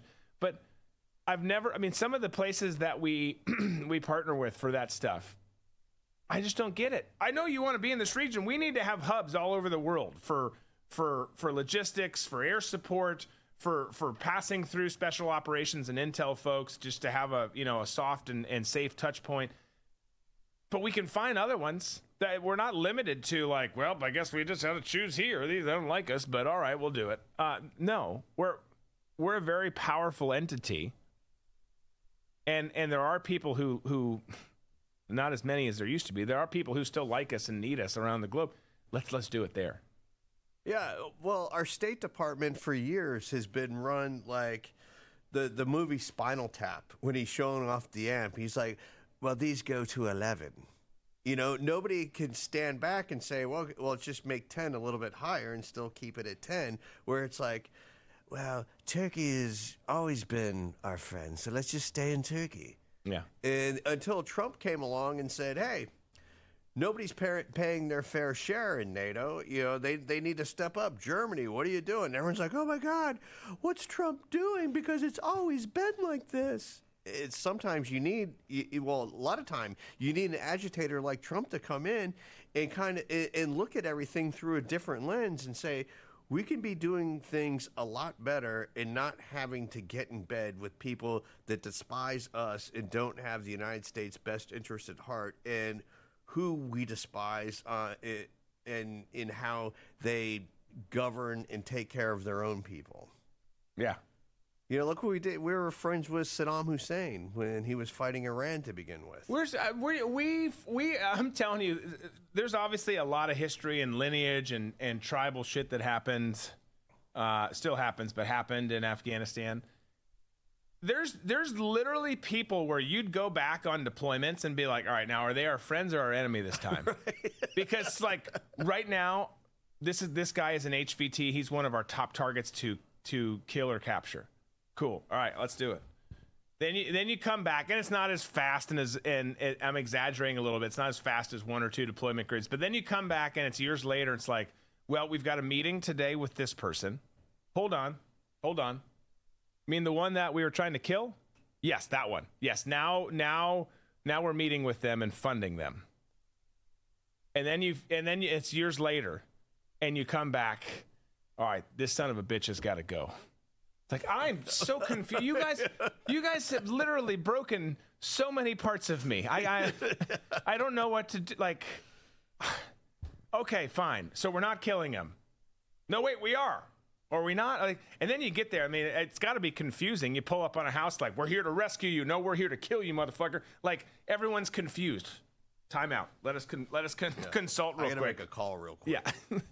Anyways, um, real quick, staying salty asked earlier. A lot of new people came in yesterday on on Rumble. Staying salty asked about Coin Club. Coin Club is a is it's the extra content uh, for this is my show. So you get a challenge coin like this sent to you. You can't really see it, but you get an awesome um, this is my show slash booze and banter challenge coin sent your way. You get access to what might start next week. I keep saying this. We've got equipment on order. The reason it keeps getting pushed back. But you get um, supply chain. Supply chain. We issues. never knew what those were until Joe Biden told us. Until he told us, literally, never. No one ever knew what this was until years ago. No, we all did, Joe. We all did. You've just made it a lot worse. Um, but you get access to um, what's going to be the the pre-show tailgate for this is my show. So prior to the six to nine, we've got a full bar in our studio because that's who we are. So prior to that, we'll have cameras going over there. We'll be chatting and engaging with you guys on uh, Red Voice Media, which you can go and get to uh, at dbcoinclub.com. You can see it on the screen there. So if you sign up at dbcoinclub.com and then you watch at dbcoinclub.com, there's a separate chat there. You've got uh, this is the old graphic that says Friday shows, but there's um, it's it's going to be every day before the show a a pregame official tailgate show. So four extra um, touch points with myself and the crew. And then um, you get the challenge coin. If you're a veteran or first responder, you get 30% off when you sign up. Uh, and you can do annual, you can do you can do full, whatever. We're giving everyone coins now, so you sign up. Um, and and and we're going to retroactively, by the way, take care of some of the monthly members from before with some coins. So some more news on that. But yeah, so that's basically what it is. You get access to all that. You get access to other RVM premium content, and then you get access to uh, articles that are going to be on the Red Voice network, going behind the paywall. You'd have access, basically everything Red Voice Media and everything in in our ecosystem. You have you have free. So um, let's continue on with the war overseas. You had Kirby, smug little bitch, was asked about a humanitarian pause by Israel to get aid into the Gazans. Here's what the communist mouthpiece had to say. On the humanitarian pause, is it something that the U.S. is actively pursuing or calling for that to be the case? Well, you heard the Secretary of State talk about the uh, the need to look at that, to, to consider uh, the the the possibility of a humanitarian pause to allow aid to get in and get in unfettered uh, and to allow for the safe movement of people out. But again, there's a lot that goes into that, Matt. You gotta, we got to, you know, we get the Rafah crossing's open on the way in. It's not open on the way out. There's there's a lot of spade work in diplomacy to get that to happen. So you're not calling for it at this point. You're saying it should be an option. I think it's uh, again. I would refer you back to what Secretary Blinken said, but it's certainly something that ought to be considered for the purpose of humanitarian assistance. Okay. So humanitarian pause. Let's talk me. Let's talk about humanitarian pauses for a second, shall we, Tom? Yes. I don't remember anyone from the Kirby included from the Biden regime calling for a pause to allow humanitarian aid into Russia or Ukraine. Nothing in that particular conflict, right? no, it's uh, it's been full throttle all the way. The whole time. Yeah, murder, death, kill, right. all the way, no stopping. No peace talks, no humanitarian aid.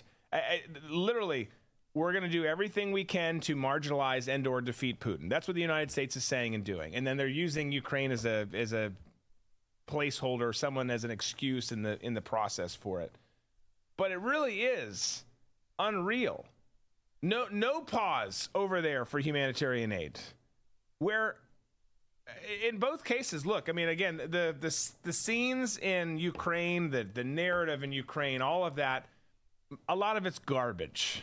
There's so much propaganda there because so much of it's bullshit. And and the war the war is really over. It certainly would be over if we would let it be over. I, instead, we keep perpetuating it. Hopefully, Mike Johnson and the crew stop any funding Uh, you know, for that for now moving forward. But I get it. I get that there's people who are facing some hard times. And particularly people, you know, not just folks in Israel, but there are, I'm sure there's five or six decent Palestinians out there. Probably going to get firebombed for that comment. But like, but I'm sure that there's some in Gaza who aren't, most of them support Hamas because, by the way, remember, they elected them. But but I'm sure there are some who don't, and that's just where they live, and there's other countries that don't take them in. So let's be realistic for a second and say, okay, there's a sliver of that population who are just people stuck in a shitty ass country who's getting bombed to smithereens right now. You get some aid in, you do this, that, and the other. They're talking about that. I, I think that there's a legitimate desire of our government to do that. I think Israel's legitimate desire is just to, to murder, death, kill right now, which I would be in the same position and I would take the same stance. Yeah, thanks for your help. Thanks for your suggestions and uh, your so called wisdom here. We're just going to go kill people if it's all the same to you. But really, what this is, is there's this there's this battle to try and come off as humane and decent. And then there's also the thing that we talked about earlier where we've got to get our stuff into the area. Which do you think is more important?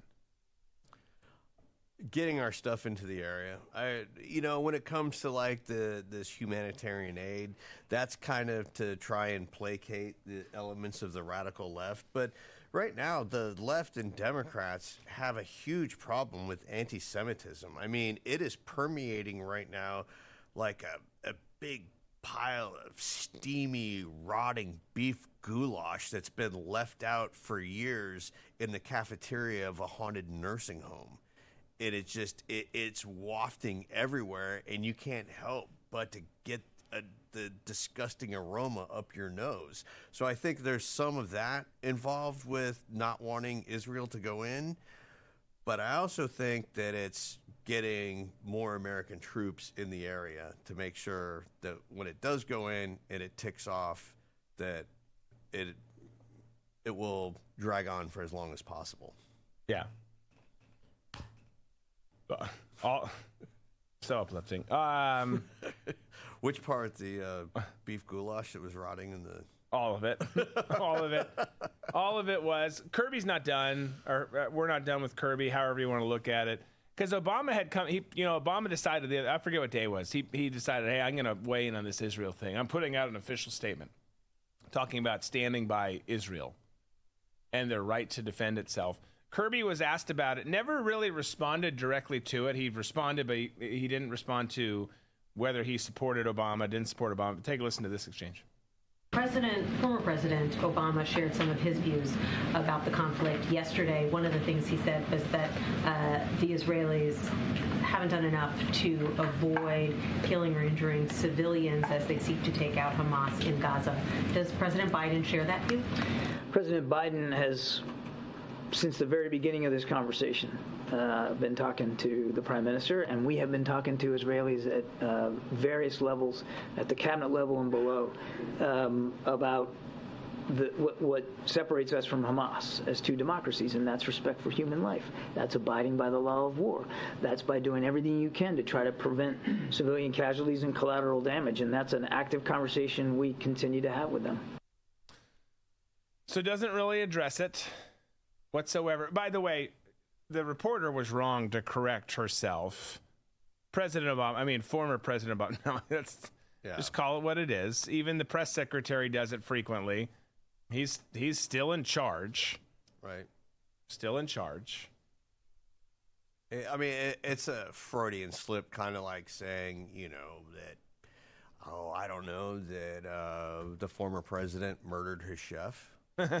oh, I mean, he drowned. It was a it was a it was a drowning. Drowning. Oh wait, Obama wasn't there at the time. Oh, he was there at the time. Hmm. You know, we're never going to get to the bottom. No, we're never getting to the bottom of that. And you also know that, look, Obama puts out the statement Obama doesn't care about Israel. No, he he's and, as anti Semitic as they get. As they get. I mean, his policies, I mean, that we actually struggled. I mean, that relationship took a, a big hit during those eight years. There was a point when Netanyahu came to the White House when Obama was president, and Obama made him use the back entrance. You remember that? He had to go in by like the dumpsters and everything to get into the White House. He would not let him use the, the, the regular entrance where all dignitaries come in. That's Thank you so much, staying salty. By the way, um, for the I, I, don't even remember what it's called on Rumble, the super chat, the the very kind donation. Um, yeah, no, I don't. I didn't remember that story, but I mean, he treated them like trash throughout. Like I, I, I distinctly remember being like, I don't know how this is going to end. I, I, you kind of figure it's going to be fine because ultimately, back in the day, I mean, back in think about this too, as I distract myself from my own point. T- 2008 to 2016, things were rough. I, I experienced some really rough stuff overseas working for the man. And you're like, I don't know how we're going to recover, but I'm pretty sure we will because that's the American grit and resolve, right? Little did we know how much things were going to change from there. But his his stance and his policies towards them were so crappy that it, I, I, I asked myself that, that question about that relationship too at the time, and, and a lot of people did. How is this going to work? We've been so close, so tightly knit on so many issues, so many things over the years, and now all of a sudden you're just going to be a dick, total dick to Israel. And, and and every once in a while he would say the right thing and America stands by Israel and you know let's be clear and blah blah blah but then but then the actions didn't line up with the words I mean he it's a wonder we made it we made it through some of the stuff back then so anyways moving on Tom's just shaking his head at me um, no, you're absolutely correct. I didn't think we were going to make it through uh, as well.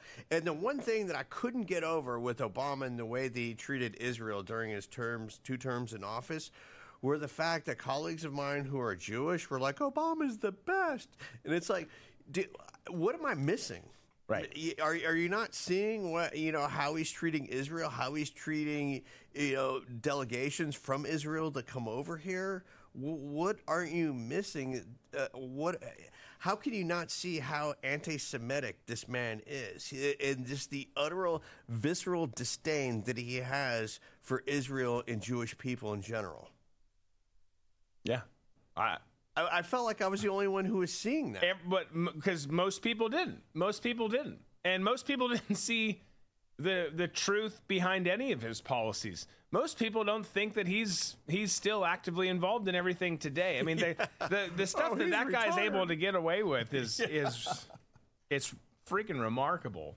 It really is. Uh, keep in mind though, as all this is happening, we've got we've got war drums beating in multiple locations. We've got a massive presence in the Med, massive presence in Ukraine.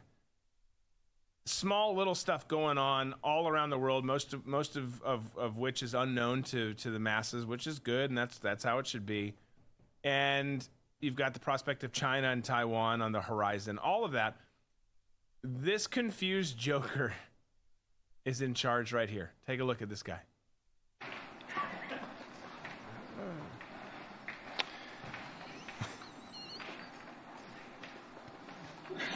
Get the coffin.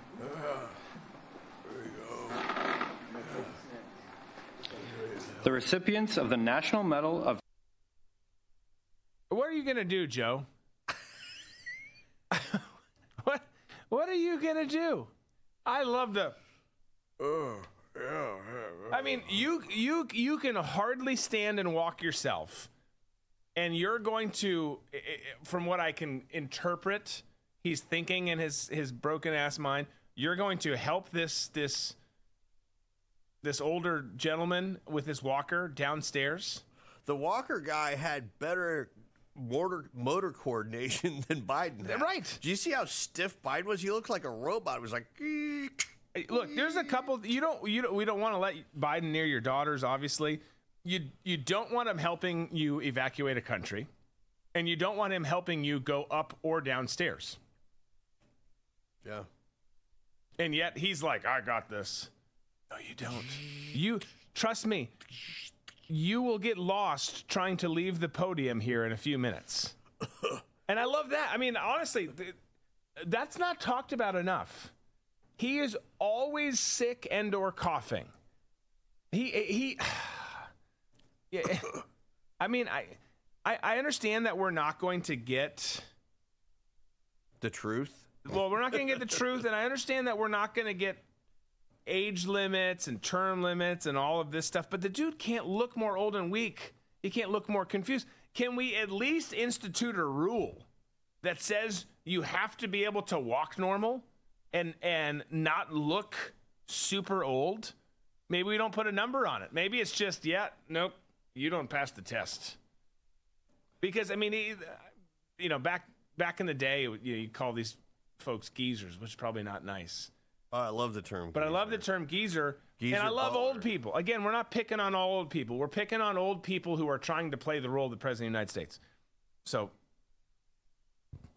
keep keep everything keep everything in, in check here. Well, we didn't have rules until Woodrow Wilson had his stroke, and then Edith Wilson became the first female president. Right. And then that's when we got the 22nd Amendment to, to make sure that this wouldn't happen again.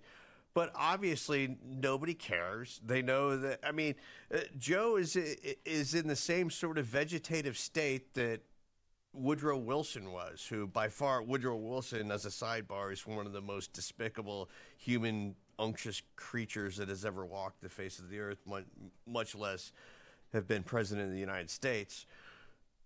But Joe, you know, I mean, to his credit, Woodrow Wilson was in a coma and was bedridden. Joe is just rotting in front of us. He he is a corpse that is just coming apart. It's like if you were to like open up a sarcophagus and let the mummy out that, you know, still has some life left in in them, it would be Joe Biden. Yeah. It's just, you know, he's his days are numbered. And he's just deteriorating quicker and quicker in front of all of us it, but that's the thing that drives me crazy about permanent Washington, and especially the left. They don't care. They don't because they know that you know Obama's pulling the strings. It's it, a figurehead spot. It's, yeah, yeah. It, it it it means nothing to them, and it really means nothing to everyone now because of this. I, I, I used to. I used to respect the office, the role of the president, no matter who was in it, even if I didn't like them or agree with them. Became pretty hard to do with Obama everything has changed so much since then, and they've they've gone full on figurehead mode on the left to the point where it, it really just is. It's laughable. It's like we're not uh, we are picking on Joe Biden. Joe Biden's a corrupt, vile douchebag. He's been awful for America, but like we're not even picking on Joe Biden. We're picking on the people behind Joe Biden who are willing yeah. to put this out there and say, "You're welcome, America." You know, for myself, in seeing what happened to Trump when he came into office, like everybody else, I had my doubts about how Trump would do and everything. But the vitriol and the hatred from the left during Trump's presidency, and for myself, seeing Trump do a pretty good job, I thought, you know, the four years that he was in there, and then weirdness going on with the election and him not getting reelected, to me, I was like, you know what? Oh, Joe Biden's in the office, guess what? Whatever gloves that I may have had on are coming off. So whatever the vegetable does, I don't care. Right. If I'm going to pick on his age, his mental acumen, it doesn't matter. He's free game. And I know that sounds petty, but you know, if you're going to if if we don't want to go down this road of Marxism, the best thing you can do is mock and ridicule the people on the left because Period. it needs to be done with them if you want to gain any kind of power back from them because that's exactly what they do and until you can dig your feet in and go at them the same way they've been going at Republicans in, in conservative America for the last 60 years you have no no chance no prayer of winning anything ever again yeah absolutely I, I think you're I think you're 100 percent right. Warren Poetry says Churchill and Roosevelt used doubles. I think Biden may also. I, I think a lot of presidents have used doubles. Oh, for uh, sure. But, but I think Biden, Biden, does absolutely sure. does. Yeah. yeah. I mean, you're going to tell me that the same guy that we saw trying to help the dude with the walker is out wheeling around on a two wheel bike? Right. I, you know, not happening. Yeah, not happening. Mandatory cognitive test and physical test made public every year to be in government. I love it, Captain Rock. I love it. It's never going to happen because of how vile and anti-American these douche nozzles are. But that would be great. There's so many things that would be simple. Again, I, we're not going to go into this now, but you do single issue. Well, first of all, you fix all the issues. You close your border. You do all that stuff. But you have single issue bills. You have term limits. You have cognitive and, and physical tests. You have all of those things. And so much would get fixed. There's solutions out there to fix the vast majority of our problems. The people who make make the decisions for us, who don't like us, just aren't comfortable with the solutions that are there. They don't want solutions. They No. don't want to fix anything. They like their club just the way it is, and they don't want anyone else in their club. Yes, I agree.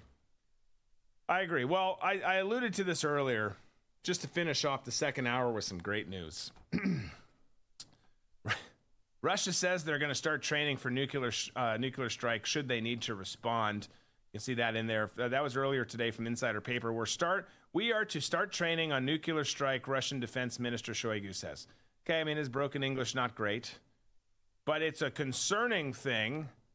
No doubt. This tweet came out just an hour ago or two hours ago, just right before the show. Uh, we don't have the tweet, but I'm just going to read it. Russia says it practiced, so went from we're going to do to it practiced. Russia says it practiced large scale nuclear strike. Russia has allegedly uh, uh, uh, uh, had allegedly successfully tested a large scale retaliatory nuclear strike using ground, sea, and air components of the country's nuclear forces, the Kremlin press service claimed on October 25th. Just as a reminder, that is today. I mean, is there any way that we don't slide into just cataclysmic, apocalyptic world war at this point with with with all of the things going on? I, I want to say yes. I'd like to think that we could avoid it, but I don't think that the globalists and the the elite in our country care. I think they would rather bring it on because we always hear them talk about how there needs to be a thinning of the population. They do it with everything. So I'm sure that all of these people, all these global elites, have some sort of fallout shelter. And we've talked about this before. I guarantee you that Austin and some of these other broke dick generals that are the Joint Chiefs of Staff, Joint Chiefs of Staff, ha- have wargamed this and saying, you know what? It is possible to win a nuclear war without destroying the planet. And here's our plan. Right. And here's how we survive. Yes. Damn, damn the people in Yeah. in some places. Yeah, I I still think that there's there's elements of of the mad principle that exist that prevent us from going to that level. I'd like to think. I'd like to hope that people can say, "Now, mutually assured destruction works. We're not gonna we're not gonna go down this path." But literally everything else that I ever thought was true and made sense doesn't anymore in this world. So I, I, you see the fact that they're okay with depopulation. They see all of that stuff, uh, or we see all that stuff. We hear them talk about these things, and then you're like, all right, well, I, yeah, I think I could get to the point. I don't want to get to the point, but I think I could get to the point in my brain where the elites say, yes, we're going to kill a lot of people but we're going to be okay because we have bunkers, we have facilities, we have we have we have war gamed this out as as you said, Tom, where we know these areas are going to get hit, these areas probably aren't. It's not going to be an all-out war like World War. It's not. We're not going to have trench warfare like it used to be. It's going to be limited to these types of activities. They're going to be extremely disruptive, change a whole lot, but not for us per se. Just for those people, the peasants. Yeah. Yes, because we're going to go to that fallout shelter that's in that mountain in West Virginia, or we're going to go to the Denver airport where it all collapses in, you know, that was designed. And when you go into the Denver airport, you see all the paintings of the Fabian socialists that are in there and don't want to go too far down the rabbit hole of conspiracies, but the signs are there, man. Yeah. No. They're, they they are. They're there. They're there.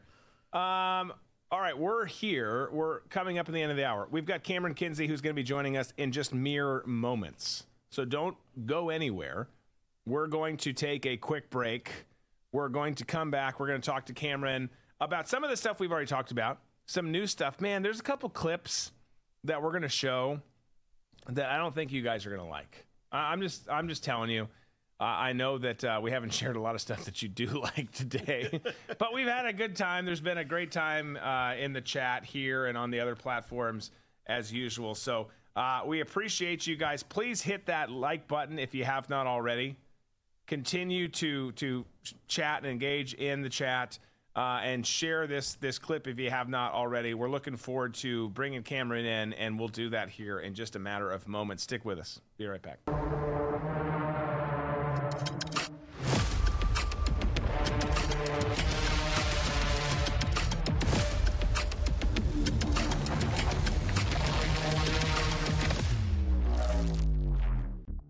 Attention Americans, breaking news. Biden's dangerous plan for a digital dollar is underway. Don't be fooled. It won't benefit you. Take action now. The Federal Reserve phased deployment of FedNow began on July 1st, 2023. Be prepared. This may catch many off guard. Your hard earned assets are in jeopardy. But there's a simple legal tax loophole to opt out of the digital dollar. Reach out to American Alternative Assets for a free wealth protection guide and discover how to safeguard your wealth with gold and silver IRAs against a failing dollar and volatile markets. Visit protectfrombiden.com. This invaluable guide provides precise steps to transfer your IRA or 401k into precious metals without any tax consequences. Be smart. Don't let Biden force you into using the government's new digital dollar. Visit protectfrombiden.com to get your free guide and get started. Again, that's protectfrombiden.com. My towels solved a problem that we've all had with towels. You go into the stores and they feel lotiony and soft, but then you get them home and they wind dry you.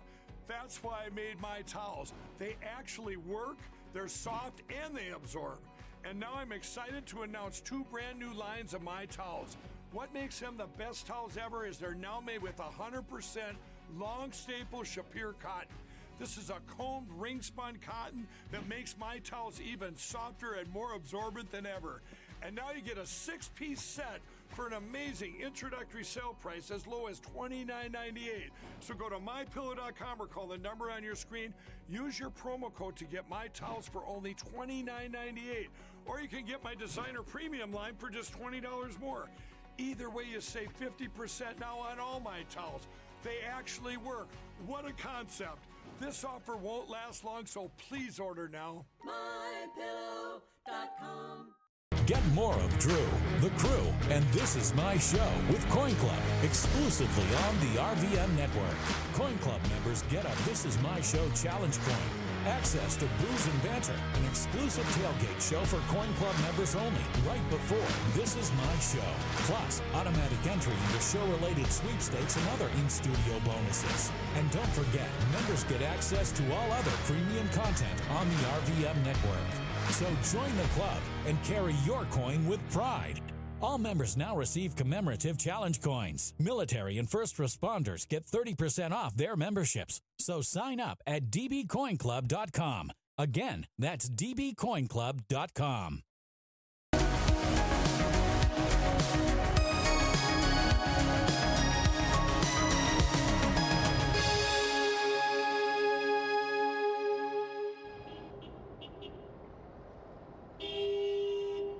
right, Disco, you got this. Remember, always paper. Okay, All right, let's go. One, two, three, shoot. Ah, so close, so close. Losing. Drink up. Concentrate. It's always paper. Are you sure? Yes, it's always sure? paper. Yes. All right, here we go. Come on. Okay. One, two, three, shoot. Ah, so close. Sorry, drink up. There's got to be a different way. Mm-mm.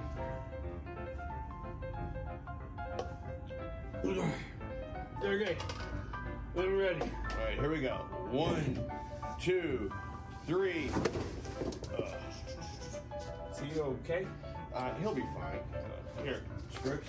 Oh, great. Thank you. Come on, Disco. Nobody likes a quitter.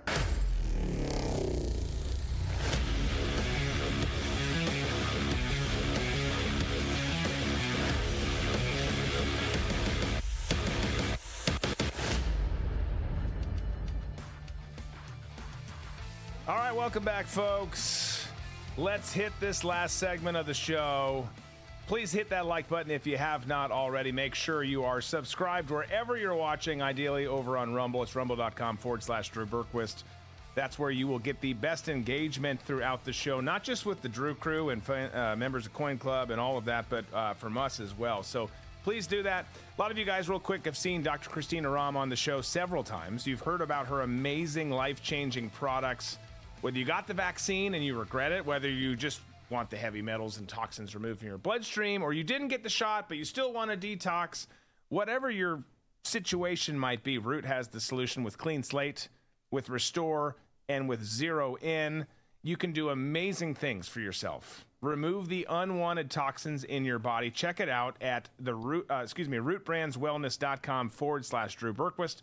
You can see the link on the screen there. This is one of my favorite sponsors because they're great to us here at the show, but also you guys really win from this in a super big way. I do clean slate every day to clean out my bloodstream.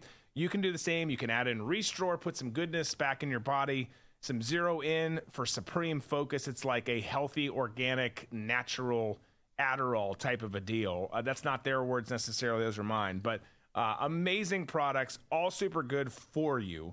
So check it out. It's the Root Brands, excuse me, Root Brands Wellness. It used to be, we used to have a different URL, rootbrandswellness.com forward slash Drew Berquist. Go check it out.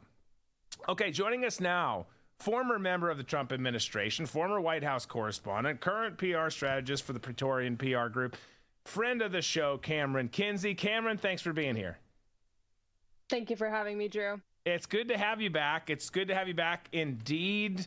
Uh, so there's a lot of stuff that I want to cover with you. So we're just going to kind of like zip and zag, zig and zag all over the place.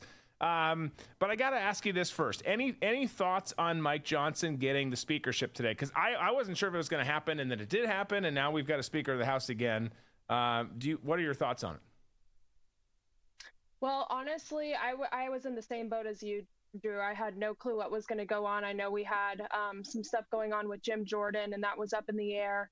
Um, I was following Anna Paulina Luna's tweets specifically saying, you know, we've got a lot of people here. We're going to stay until we get a vote on this. Um, I was a little bit worried in the beginning that Republicans were going to lose it to the Democrats um, just for this the sincere fact that they didn't like who was being elected speaker as a Republican, but uh, with Trump backing this and, and hightailing this and bringing awareness on Truth Social um, and, and across the United States, I'm really glad that we got someone in there. It's a Republican. Um, as this election season ramps up, um, I'm excited what they do in the House and the Senate. Hopefully, they're representing the American people properly this time. Yeah, absolutely. Well, what a breath of fresh air that would be um, to have actual representation. Um, but it, it, was good. It was good to see. At the, in the end of the day, we were talking about earlier today in the show going to come down to what do you guys do? What do you do, Mike? What's what's the rest of of the GOP do up in D.C.? But we will see. But let's transition to the state of the country in a different way. We get some leadership there. Hopefully, it's it's good leadership there. Um, but we have students walking out to protest Israel. We have people flooding the streets to support Palestine and or Hamas. Uh, this was a scene at Princeton just this week, for instance. Let's take a look at this, then we'll discuss.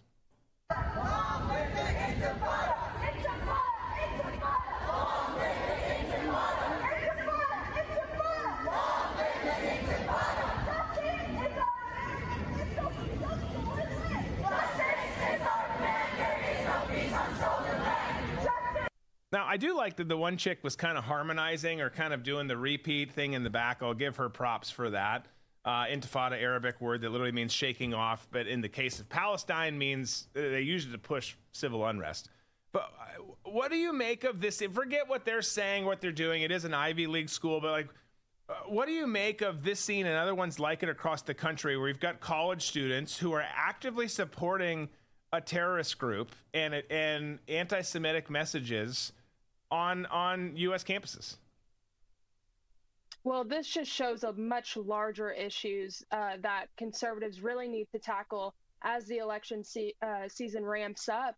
Uh, we're seeing right now how uneducated and poorly educated these students are in these education systems, and with the help of the mainstream media as well. We see how impactful the information and the messaging going out to uh, America's youth is really on these kids. So we're also you know, we're seeing these rallies across the country and we're seeing it on these campuses. I've seen it on high school campuses as well. They're going just as young as 16 years old, indoctrinating these students. So uh, we need to shed light on who these people actually are. Hamas is a terrorist organization, and the people at these pro Palestinian rallies are also carrying pro ISIS flags as well.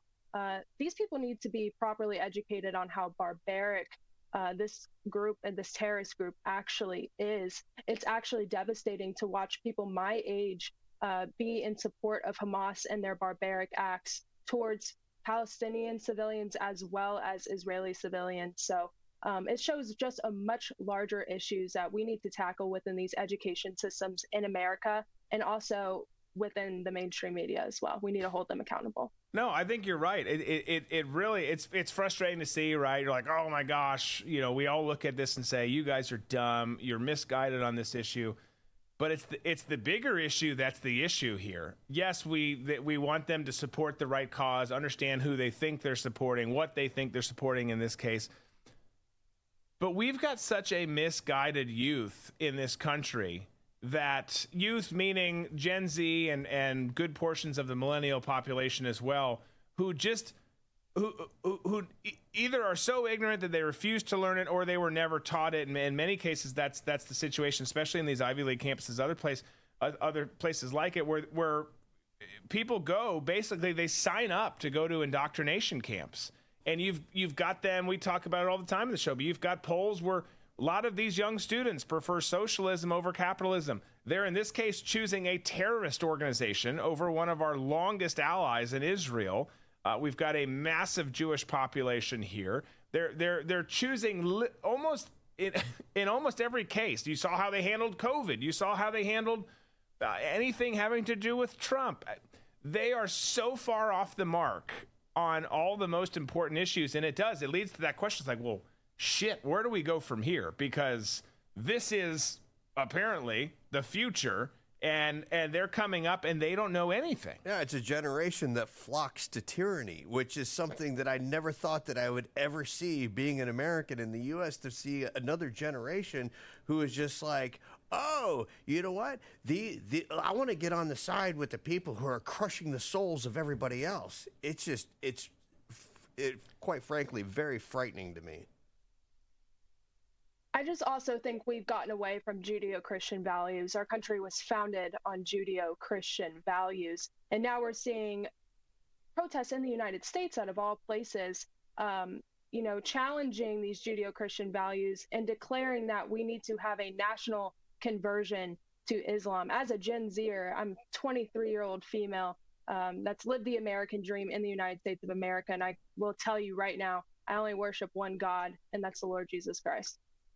Amen. Amen. And and that's how it should be. That's that's who we all used to be for the most part. There's always a percentage that wasn't, right? And they'd come knock on your door sometimes and that was funny. But but you, you you now you get to this point and that's where it is. And it's it's it's refreshing. I mean, what we've seen going back to the other question just for a second, what we've seen and heard about Mike Johnson is is those are the values he shares. So it's like that's good. Okay, we're getting some people in the right positions who who have the values that our country needs in this dark time. But you, you look at the students and, and they're they're undereducated, and that's not even the right term. Uh, let's go back to the term indoctrinated. They're indoctrinated. They're fed all this BS, and then and then they're they're told and believe ardently in in their own views that that oh Christianity oh Jesus what no no they they they push back so hard against that, and obviously that's going to bite them in in the end. Um, but I want to pivot to another topic on our crazy ride that we're going on here. We talked about Gavin Newsom earlier, spending some time in China, riding around in electric vehicles, eating General Tso's chicken. He did all of those things. I'm pretty sure all he did. All, did he do all? He did all of those, right, Tom? I think so. The yeah. general. It's I. It, it, it's a for, tangy, delightful sauce. Yes, and for everyone visiting the country, they always have a huge spread of General Tso's. Yeah, chicken. it's just like it's yeah, big yeah, big spoonfuls. uh, but he went and he did that. It looks like he's running. You represent a group who's out of California, right? Uh, yes. Do, do you, I mean, do you think Gavin Newsom's running? Well, I find it so baffling uh, to pivot to your first point, him being uh, in the geographical location that he was, but also sending out emails uh, telling people to go donate to the Virginia Democrat Party as well. So uh, just just so out of touch with reality, so out of touch with voters. Um, I actually have a lot of faith in California this year. I know that we've seen some some truly overwhelming things, especially with these protests ramping up in California. But um, we've seen, you know, we have some pretty great grassroots in California as well. Um, I really hope that he he doesn't. We'll we'll see what happens. Even if he does, it won't pose a threat uh, to the Republican Party. I truly believe that this is ramping the base up even further, as we've seen so many detrimental things that have happened in the Biden White House, um, and we're not gonna we're not gonna stand for that with any political candidate on the Democrat side. I hope you're right. I hope you're right. I like that optimism. I'm going to ride that optimism um, and take that to and and you know Tom just moved his family out here from California. There's good people in California. There are, and I've heard a lot of people who who have been saying some people who work in politics out there that they think that there's a chance that things could could start to change a little bit, even if it's incremental. Again, you're not going to change everything overnight, but even if it's incremental, um, and that's positive because obviously we've lost a lot. We've lost a lot of battles there.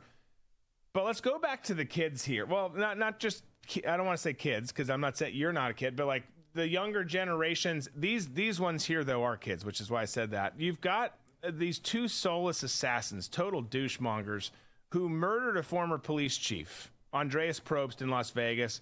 We all, I think we all saw the clip of them driving around playing Grand Theft Auto in real life. And they appeared, and I don't know if you saw this yet, Camryn, but they appeared in court yesterday and they absolutely showed no remorse. Keep in mind, everyone, the family of the fallen former sheriff, police chief, excuse me, is is in the courtroom.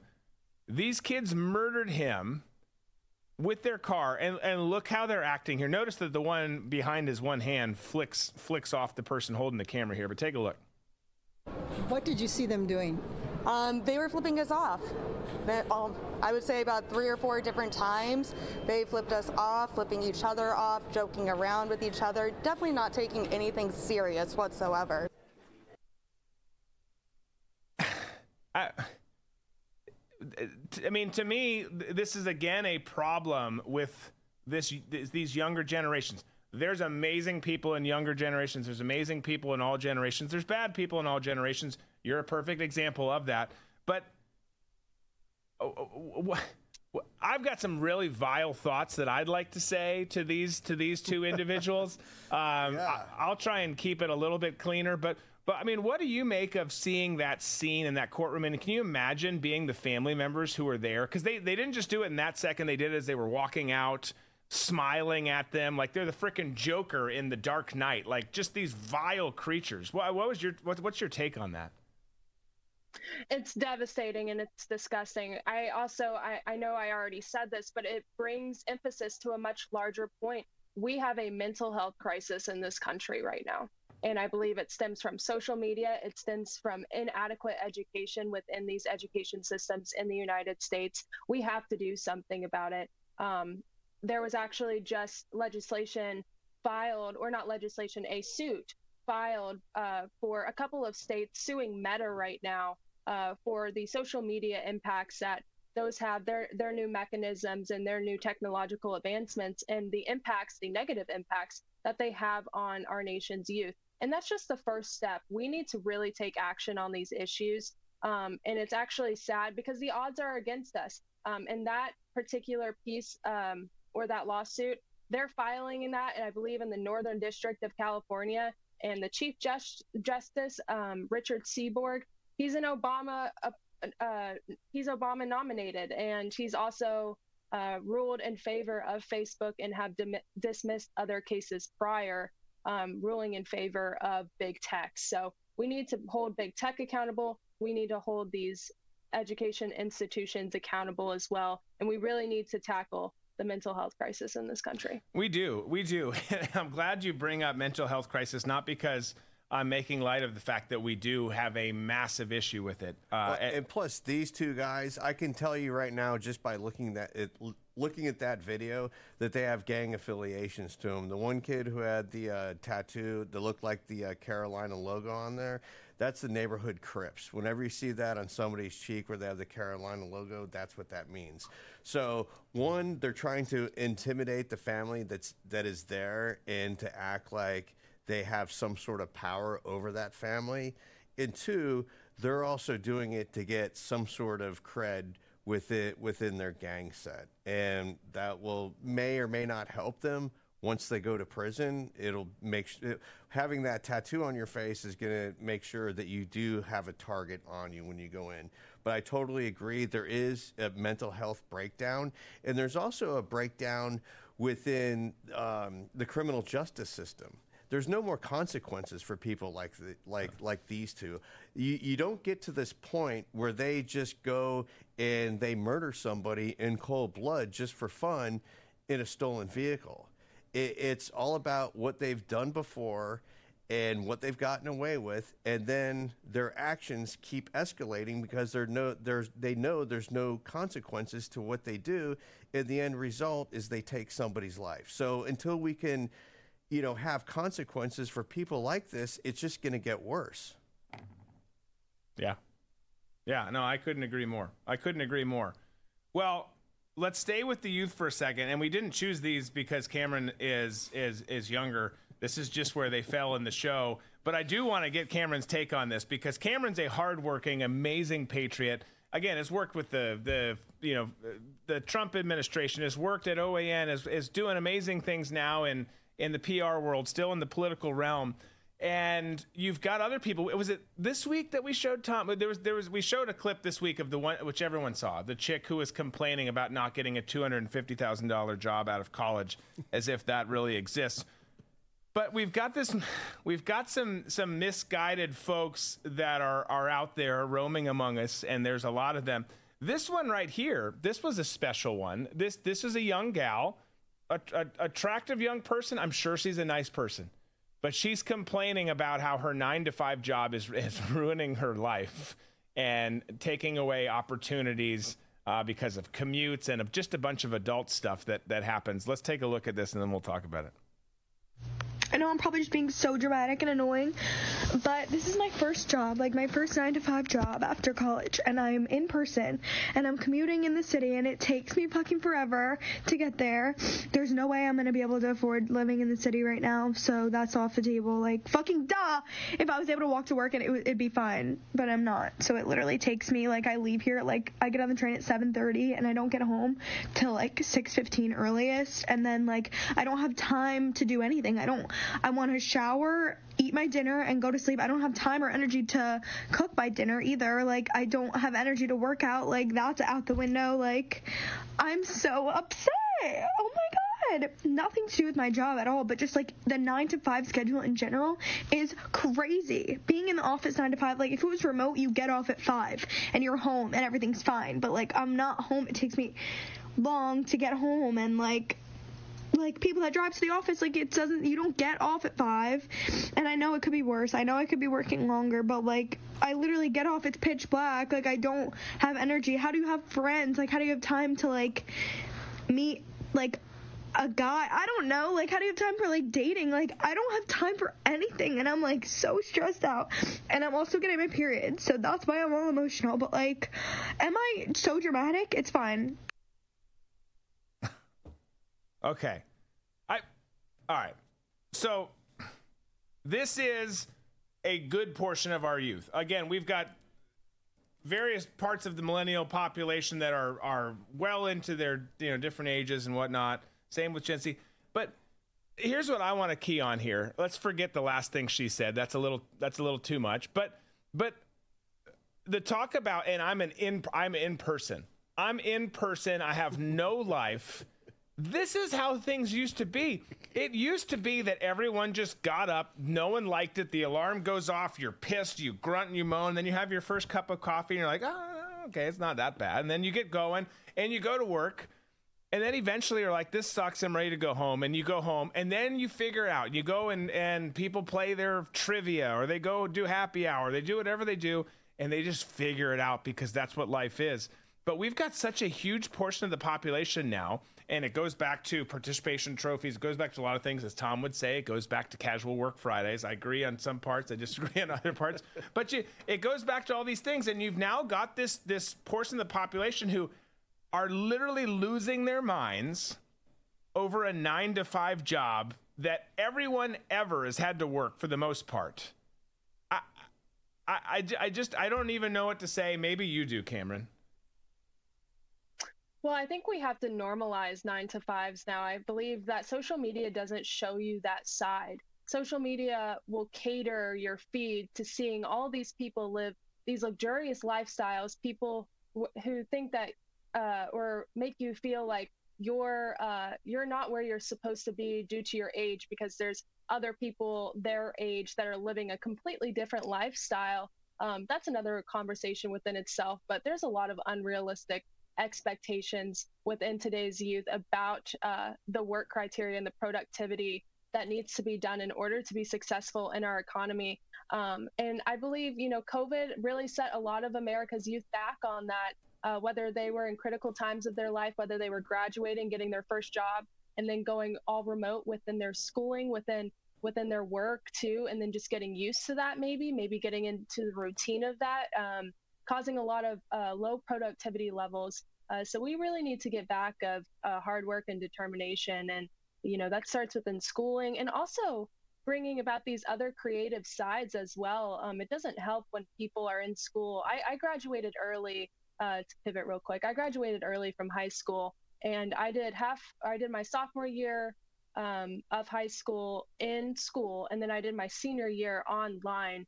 Um, and I believe we've gotten away from uh, these different types of creativity that these these kids can come up with because they're sitting in a school all day being indoctrinated uh, with with these new woke teachers. So if this girl is really that miserable, she needs to she needs to get creative.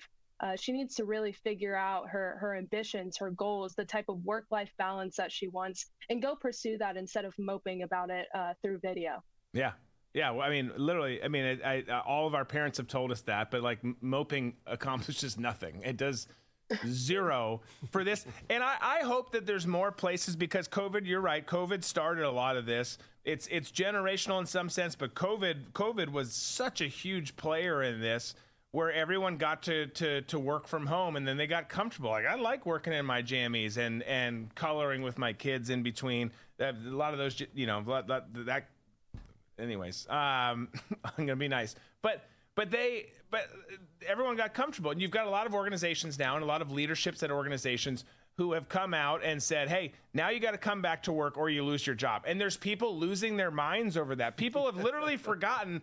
I used to go to work every day. I'm literally shaking that I have to go back to work. But I, I, hope that more people do that. I hope that organizations hold their feet to the fire and say, this is how we're doing it. Hey, we're hiring a new spot. You've got to come in to do this spot. And and I get it. There's some careers where that's not the the, the thing that matters, and that's that's fine. That's different. But we've we've got to just we've got to push ourselves as a collective body of Americans to be better. If we don't expect more from ourselves, we're definitely not going to be better. And that's our education. That's that's how we do work, what it's like to, to do work. Oh, you got to pay rent. I got to pay rent. I got to pay this loan back. We're in a stage in time where kids are bitching about paying their loans back that they signed an agreement to pay loans on. It's like, that's what a contract is. That's what you do when you sign that contract. You can't then all of a sudden be upset and surprised. Oh my gosh, I have to pay this back. No shit, Sherlock. You signed a thing that said, you promise you will pay this back. Sign your name here. Okay. I we've just somehow we've got to get better. I, I, don't know what that looks like. It seems easy to me, but it, it, apparently it's impossible. Well, I believe people my age too lack routine. And, you know, we're seeing this glorification of people not working out, not taking care of their bodies and their mental health. We're, we're going through this crisis where they're glorifying it within these magazines, uh, the new Victoria's Secret fashion show. Um, we're, we're seeing it everywhere. Um, where they're praising body positivity to the younger generation and they're normalizing low productivity levels within our workforce. And it's absolutely disgusting and it's disgraceful, and we need to do something about it. Um, and we need to recognize when people are wrong instead of uh, catering to them and catering to their needs. Uh, you know, commenting on a video like that, saying it's okay, it's going to get better. No, you do need to get off your ass, and you should probably go to the gym at 6 a.m. and then make your meals at home. Get on a daily regimen, get on a routine. That'll fix your mental health. That'll fix your your your work life balance and you know your goals and ambitions and and figure it out somewhere along the way. Buy a planner, do whatever you need to do to get your life on track because nobody's going to take care of it but you. Yeah. Yeah. Tom? One thing that, that this young lady brought up in the video is the fact that she was talking about, well, I got to get on a train and commute because I can't afford a house in the city that's close to work where I could walk. That frightens me because what she's talking about is the 15 minute city. And we've heard about that through the World Economic Forum of getting everybody, you know, living on top of each other in an urban environment instead of you know what? I can have it all. I can have, you know, a work life and then a personal life. And if I do have a commute, so I can have the personal life that I want, that's what I'm going to do. But this whole idea of having your life revolving around convenience is a bad road to go down because as soon as you start giving up freedom for convenience and safety, you're done at that point. Yeah.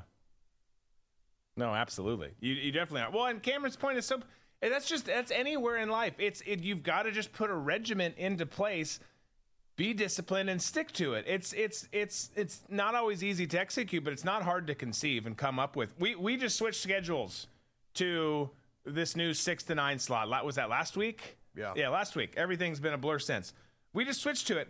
I've got four kids at home and, and a wife. It's like, well, shit, this is not going to be great for my schedule in life. So it's I've got to now to make everything work and still see them because they're in bed by the time I get home. I just have to still get up early, make that a part of my day where I'm up early and I spend time with the kids before I come to the studio and we do all that we do here and then go home and and and and have some time with with the wife at the at the end of the day still which is great. But I, to see the kids to get a workout in to do any of those kind of things like you you just have to plan. It's not it's not hard. It's not rocket science just freaking do it. Uh, and and and and that's that's that's the bottom line, um, as Stone Cold Steve Austin would say. Uh, I don't know why I went into that right there, but I still think he would have made the best Speaker of the House choice. He would have been great. Um, Camryn, we're gonna we're gonna let you get on with your nights because you do regiment things. You do actually do things, unlike so many people in this broken ass society that we're in. Um, we thank you so much for being here, though. It's always so good to have you. It's so good to see you. We will definitely do it again if we haven't scared you off yet. Um, so, so please come spend some time with us. Where's the best place for people to follow you and to see everything that you're doing? I am on uh, well now X and Instagram. Uh, my handle is at Camryn Baylee, and if you have any PR needs, you can email me Camryn at praetorianpr.com, um, and I will address your inquiries. I love it. I love it. Shoot her an email, guys. Follow her if you haven't already. Again, it's Camryn Baylee, B A B A Y L E E, right? Yes. Yes. Okay, we'll put something out there too. But uh, give give Camryn a follow if you haven't already. She's an amazing person. If you haven't already learned that. Uh, and we love having her here with us every time. Best of luck to you. Hope you have a great rest of the week. Thanks so much for joining us. Thank you, Drew. You got it. All right, so let's touch on a couple things here. Again, make sure you give Camryn a follow. Um, Camryn Baylee on Instagram and on Twitter, X, whatever the hell we're calling it now. But uh, please do that, and then do reach out if you've got needs. She's in this new spot as a PR strategist over at Praetorian, which is great. So so check that out for sure. Uh, but I want to touch on something else, just kind of in the vein of where we just were, because this story. So this this next story came up in uh, in co- during during COVID back back in the day, and obviously in terms of COVID, in terms of protests, riots, all of that stuff, the epicenter was where it was Oregon. I don't know if anyone would ever have expected that, but it was and you had this this situation out there. We're not going to go into all of that. I was going to describe some of it again. We all know where, what happened out there. But you had Oregon um, who made some changes to academic policies back in the time. You also had them make some interesting policies as pertain to COVID shots and law enforcement and law enforcement and race and all those things. Well, this ties into a couple of those things because Oregon has decided. This is from New York Post. Uh, well, this is not from New York Post, but I'm about to read from New York Post. But Oregon, Oregon has decided that black students are essentially. This sounds awful. I'm just telling you what they're saying, though. It, they've essentially decided that black students are too dumb to educate. So the state has decided to let everyone graduate with no proficiency in anything. This here, this next part is from a New York Post, art, Post article. High schoolers in Oregon won't need to demonstrate basic competency in reading, writing, or math in order to graduate for at least five more years. According to education officials, such requirements are unnecessary and disproportionately harmful to students of color. The essential skills requirement has been on pause since the coronavirus pandemic. That's when it all started. And last week, the Oregon State Board of Education voted unanimously, slam dunk, to push this through to continue suspending the graduation requirement through the, the, the 2027 2028 school year. Under this requirement, 11th graders had to demonstrate competence in essential subjects through a standardized test or work samples. Students who failed to meet expectations were required to take extra math and writing classes in their senior year, thus missing an elective class in order to graduate. Board members said the standards were unnecessary and harmed marginalized students since higher rates of students of color, uh, um, students with disabilities, and students learning English as a second language ended up having to take the extra step to prove they deserved a diploma, that according to the Oregonian. So, this is a great look at the leftist mindset, right? These, these people on the left, they've always looked at minorities as inferior. And dropping academic requirements for graduation is just straight up ludicrous. Right. It, it's once again, it's the left soft bigotry of low expectations. Yeah. Where they're like, oh, they have to make excuse. And how about you know, instead of dropping the standards, how about fucking teaching a class? How about, you know, teaching kids to learn? How about passing them on their own merit instead of saying, you know what, we're just throwing our hands up in the air because, you know, systemic racism. And you know what? It's really going to cut into our time off, you know, uh, our uh, summertime that we have and also all the holidays that we get. And, you know, this whole sort of like teaching isn't really what I signed on for because I signed on for the whole indoctrination thing. Yeah, nine months of indoctrination, three months off. Yeah, yeah. I, it, well, it's it's astonishing though. I mean, you you've said it there too, and we've seen it with this, and we've seen it with with voting and voter ID, particularly in Georgia, but really across the country, where you claim on the left to be all about minority communities. We're about the black community. We're about the Hispanic community. We're about this community, that community. We're about the LGBT, you know, LBGT, whatever. I can't fucking say it right now. LGBTQ community. Uh, plus. Stop adding letters to Y2K. See, I need classes too. I'm dyslexic. I'm not really, but I felt like I was there. But but you've got them who they always are saying, "We we care about you. We care about you. We care about you." And then you see their policies, and their policies expressly say, You're dumb motherfuckers. Yeah. So we've got to protect you because we're elite. You're dumb. You can't hold. I mean, literally, think about it. Think about going back to the voting thing. Well, you can't expect a black person to go get an ID and then maintain an ID. That's that's that's ridiculous. No, you're ridiculous, and you're the most racist, awful person on the planet for even saying that, let alone thinking it. I, I, I and then and then we can't hold these black students and second, you know, English as a second language and other minority students and other dis- you know students with disabilities. We can't hold them to the same standard to graduate because they're not smart enough to be able to stick to this to the normal standard. How, how does the whole world not say, "Oh, I get it now"? Yeah, you're awful people. Biden said it himself when he said poor kids are just as smart as the white ones. You don't get much more racist than that. Right. You don't. And that's always been the Democrat way with everything. They could talk about how they were, you know, working with the Freedom Riders, you know, back in the 60s. That was all great, but they lost their way. They totally have lost their way. I understand a segment of the Democrat Party trying to change their party and, and abolish, um, you know, segregation in the United States, but you still have this one faction of the party that has the lowest opinion of minorities that would make David Duke blush. yes. You know, but they'll never come out and say it. They don't have to. Their actions say more than anything they could ever articulate to the public. No, they do. And but no one's willing to look. And, and then obviously there's the obvious problem that that we have in this country that they control the media. So they do these things, and and this is a prime example here. Here we are talking about New York Post put it out. We're relaying that information, and it's not just New York Post. There's others who put it out too. We're relaying that information, but we have a small reach because we have been suppressed because the left and the communists hate us. So they're able to say, "Oh no, Drew, Tom, conservatives writ large, New York Post, you guys are crazy. That's a ridiculous take. It's the only take with what your decision is, but you're able to dismiss it, say you're crazy. We're just not going to talk about it anymore, but we are going to do it. Hey, you dumb people over here. Yeah, I'm talking to you, the colored ones. You dumb people, you don't have to do this anymore because we got you. You're so dumb, but we'll protect you. That's what they're saying. Yeah, here's your degree, and don't forget to vote Democrat. Right.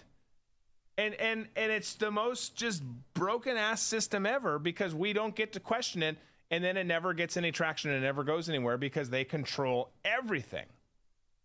Everything. I mean, we're t- so uh, there, there's. I, I'm telling you guys, it's so hard. I mean, we had a great day yesterday on on on Rumble, and we're thankful for our, our friends there. We used to kill it on on all the platforms, and not just on video and the show, but in terms of published articles and content. And and that was not just for the stuff I was involved with. That's stuff across the the conservative community writ large.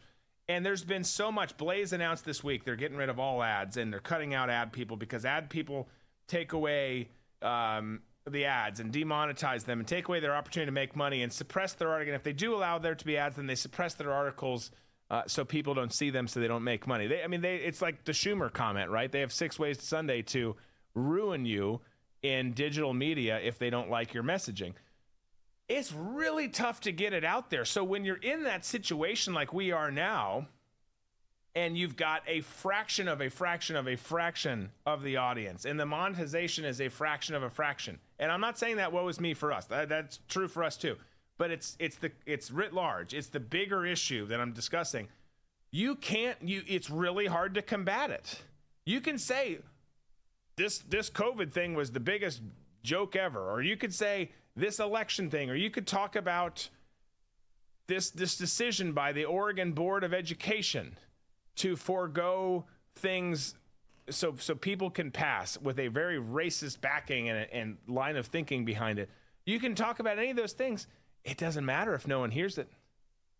And and that's where they've got us by the balls right now. And that's how they're able to get away with this. Because everyone in this, I guarantee everyone in the audience here, everyone who's listening, you know, in their car, even if you're listening a week from now and you're behind on episodes, you hear that and you're like, well, that's racist because it's obviously racist. Right. But but that what does it matter? What does it matter if if they control all of the microphones? Yeah, they control the narrative. And when you point out what they're doing is racist, like, no, you're the racist. And I'm like, look, I'm just saying, do a better job at teaching. Right. Do a better job at allocating funds to get teachers in. Do a better job at if you're having problems with kids that are coming in who English is their second language, and you've got thousands of them coming in. Something needs to be done at the border. You know, this, this is all. i i if you start with illegal immig, illegal immigration coming in and seeing the effects, the ripple effects it has throughout the communities, of course, schooling is going to be one of them. Right. You can't have open borders if you decide not to fortify the educational system, which they don't want. The idea for for the Democrats is to get as many uneducated people as you can signed up to vote Democrat and get them dependent on the government. That's all they want. They want you to be dumb. Yeah. Democrats love to have dumb people in their ranks because dumb people are controllable. Yep. Look, I mean, just look at the Taliban. You spent more time in Afghanistan than any other person that I know. The, you've got some people there who are educated, but for the Taliban or for any sort of organization like that, you want dumb people in your ranks because dumb people will follow you to the ends of the earth. Yeah. People who can't think for themselves. Yeah. No, they, they are. Is this person a good fit for us? Is he or she easily manipulable? Yes. Oh, yeah, definitely. Great fit. But what about? Doesn't matter. If we can, if they're malleable, they're they're perfect. Uh, and and that's that's that's so true. Um, and man, the the some dumb people in the Taliban. That's that's for sure. Well, it's like any other terrorist. Look at Hamas. They're, the people that put on the strap on bomb vests aren't college educated. No. They didn't come from a wealthy family. They were the dumb ones. They were the undereducated ones who the educated ones convinced that they were going to do, you know, God's work by detonating themselves inside a market somewhere and take as many Jews and infidels with them as possible. Right. Yeah. No, I it, it it that's absolutely true. It's absolutely true, and that's all those organiz- organizations prey on those people. They rely on those types of people. You've got to have them in in mass. It's super important. Captain Rock, why should they even go to school? Don't go. Deal drugs, steal, etc. I mean, that's essentially. I mean, that's not the message of our show, but that's essentially what they're saying. I mean, and there and there is. I I I the thing I referenced it yesterday. I have no clue what to do as a father of four children. You've got one who's still in in a in a in high school. In high school, but I've got four who aren't even in high school yet. They're about fir- first one going to high school next year. I have no clue what to do. No clue what to do because it's it's so freaking different now and there's so many concerns you don't want them to go i mean in a in a normal world it's like I, i'd love for you to serve the country in some capacity not even necessarily the military but i'd love for you to do that but that's that's a normal world we're not in a normal wor- world anymore so I, i'd love for you to go experience a fun college experience but that's in a normal world so what do you do i i I, you, you, I guess you're just to all come work here. They're just to be here in the studio working for, for, for us. I, I, because I, I don't, I, I don't trust anyone out there has their best interest at heart because they don't. Right. Yeah, it, you, I re- I'll never forget when my daughter was a freshman in high school, and I encouraged her to, you know, go to different athletic events, you know, football, basketball, and she's like, okay, and she's, you know, she's very, she's petite, she's like four foot eleven, and you know, she had some of her friends from junior high who went to high school with her. So I was like, hey, you guys should go to the football game. You know, it's the first football game of the season. I was out of town. I was out of town. She goes to the game. All of a sudden, I get an alert on my phone. There's been a shooting at the football game. My heart about my my it just sunk in my chest thinking that I encouraged her to go somewhere where a shooting took place. I know that's an anomaly, but getting back to what you said, it's just so hard. You just don't know. Unfortunately, she was fine, of course, and it turned out to be a shooting in the parking lot. It didn't happen inside the, the, the facility itself. Still, it's gonna. Your heart drops when and and you get a pit in your stomach when you get that news. Yeah, especially when you encourage your child to go somewhere Right. that you think they're going to be safe. Right.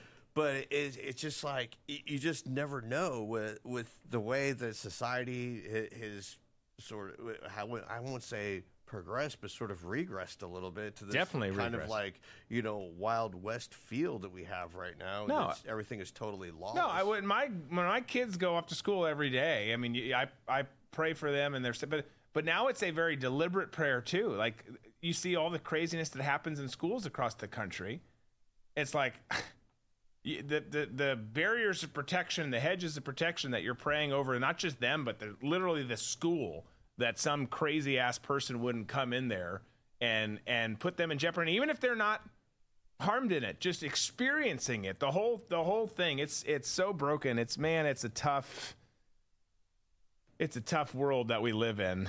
That's that's for sure. Stay in Salty Drew Catholic school or charter or homeschool. So my youngest two are still in um, public school, elementary, the elementary school that I went to growing up. We're in a par- uh, place that's very patriotic, very, um, for the most part, conservative. Still really good schools at that point. But our our current policy is is once they get done with fifth grade and they go into sixth, they go into a Christian uh, co-op program, homeschool program. Uh, from that point forward, we might switch that and not even get to fifth grade with the younger two. But that's been it for the for the other ones. I've got one in sixth grade now, and then one in eighth grade now. And these programs are so awesome. I'm telling you, I won't. I'm not going to list the school names because I don't. I don't give out information close to the to the to the family and whatnot. Um, but the stuff that they learn and how they learn, even in middle school for these two, but particularly my son, who's been now he's in his third year of it. They learn and have such a cooler, a more fun, cooler experience than anything any of us ever had. It's remarkable how how much they're they're taught to think, not what to think. And you you focus on real history, real Americana. You focus on faith. They start with a, a, a Bible class. I mean, they, they've got so many awesome things happening, so many cool kids in their classes. The teachers are there for all the right reasons. And you, the books that they read, you know, everyone's always told to read those books. I would try and get people to read them for me. But like, the, but the books they read and they bring home, like, that looks awesome. My wife sits around and reads the books that they read, just not just because she needs to scope them out. She doesn't need to scope them out. We trust the school because they're awesome and they give like really cool, interesting book. Like they're actually, you'd love some of the books that come home with my son. Like it's like that looks awesome. If I had a life and time, I would I would probably read that. So it's it's just really cool, and that all that to say that's more than you you bargained for there. Um, but but that's that that's the answer. We're we're we're big on homeschool. You can still in this day and age play sports. You can do all of those things, but you just you just know a little bit more of what's going into your kids Right. and and that's that's so important and i wish that i could have done and the other thing is is you know you, they learn discipline because my my son's two days two days at school three days at home my daughter who's in the other program is three days at school two days at home but you have to do things on your own you got to do work on your days off but then you also have downtime my son and his my nephew were you know, done with their work today when I came into the studio and they're playing Xbox at a time when most kids are at school and, and having fun. He had earned it. He'd worked hard to, to get to that point and then was having some chill time. You can, you know, go work out. You can go do whatever. It's, it's so cool. You have kind of like a college schedule starting at that point in life. Uh, there's just a lot of cool stuff. Um, Colty Drew, if you need a good auto mechanic, I'm willing to relocate. Tom could have used you this week. Yes, I could have. My Tom- clutch went out. His clutch went out. Colty 86 could have handled that. And it's costing me a pretty penny. Here's the deal, Colty. Here's the here's the goal. Eventually, we get we get everything back where it was before. We have a our studio's brand new and and squeaky clean and shiny, and it's got state of the art technology everywhere. But we're gonna have a new one, and I want to have a, a bigger bar and a restaurant there. We'll just add in a an auto shop. Yeah, we'll just add in an auto shop, and and Colty will will come down and, and run it. It'll be amazing. I'm down with that. And, and put up those glass windows. Yeah, so if you're those are the eating, you can watch what's going on and Yeah. admire people who know how to work with tools and stuff, which I have no idea. I, yeah, I love going to Home Depot to look at tools and everything, but I don't buy anything because I don't know how they work or how But to they're, use them. but they're interesting. Yeah, they're very It was funny, I'll say, because we built almost everything in the studio, and it was funny when it came to some of that stuff, and and you because you were still traveling for parts of it, so you weren't here. But then the times you were you were here, can you do this? And just seeing the the like, all right, yeah, oh, and you did it. The directions, okay. You you did it. you challenged yourself, Tom Cunningham, and you and you you just you gotta- blossomed. Bro, I put together two. Didn't he build the chairs in the lounge? Yeah, those those chairs over there. You can't. Oh yeah, the ones in the back. Yeah, the- behind the couch, under Red Dawn and under Rambo. Yeah, um, that's all me. You did it, Tom. You did it. I'm so proud of you. So proud of you. Let's end on a good note. We're on a good note. Let's end on a good note. It's Wednesday night. We have one more full episode tomorrow. Six to nine. Six to nine. Nine is it's nine ish. Sometimes we go right to nine. Sometimes we end early. Um, but it's six to nine window. We will be here tomorrow. We're working hard and fast. It's gonna go somewhere so dark for a second. We're working hard and fast to get the booze and banter stuff set up for you. Um, we're just again, like I said earlier in the show, we're waiting on a piece of tech to come. So once that comes, we'll have that in play, and then we'll have our pre um, pre-show tailgate that happens each day for Coin Club members. Booze and Banter. Booze and Banter is coming back. It's going to be heavily focused on you guys, chatting with you guys. Uh, drinks might end the show a little bit earlier, depending on how much we drink, starting in Booze and Banter. By the time we get to what would then be our fourth hour, but we're going to pull it off. And tomorrow we've got Welcome to Absurdia. And I'm telling you, some of the clips that I've pulled, they've they've even disturbed me. Oh boy. that is terrifying. That is terrifying. Yeah, we got Welcome to Absurdia, and we've also got Pick Six with Nate the Juggalo. We got a new character coming into play tomorrow night. Yes. To talk about some of the the, the, the different things that you can bet on, wa- not just you know watch slash bet on over the weekend.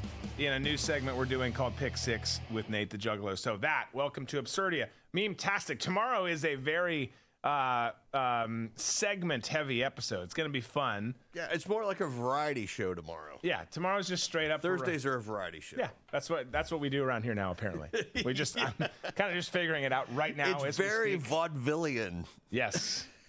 it's going to be fun. We're looking forward to it. Make sure you come. Bring some friends. Everyone, come along. Uh, make sure you hit that like button on the way out if you have not already. We had a blast with you guys. We hope you did with us. Thanks for being here. All the new folks who are here, so glad you're here. Come back.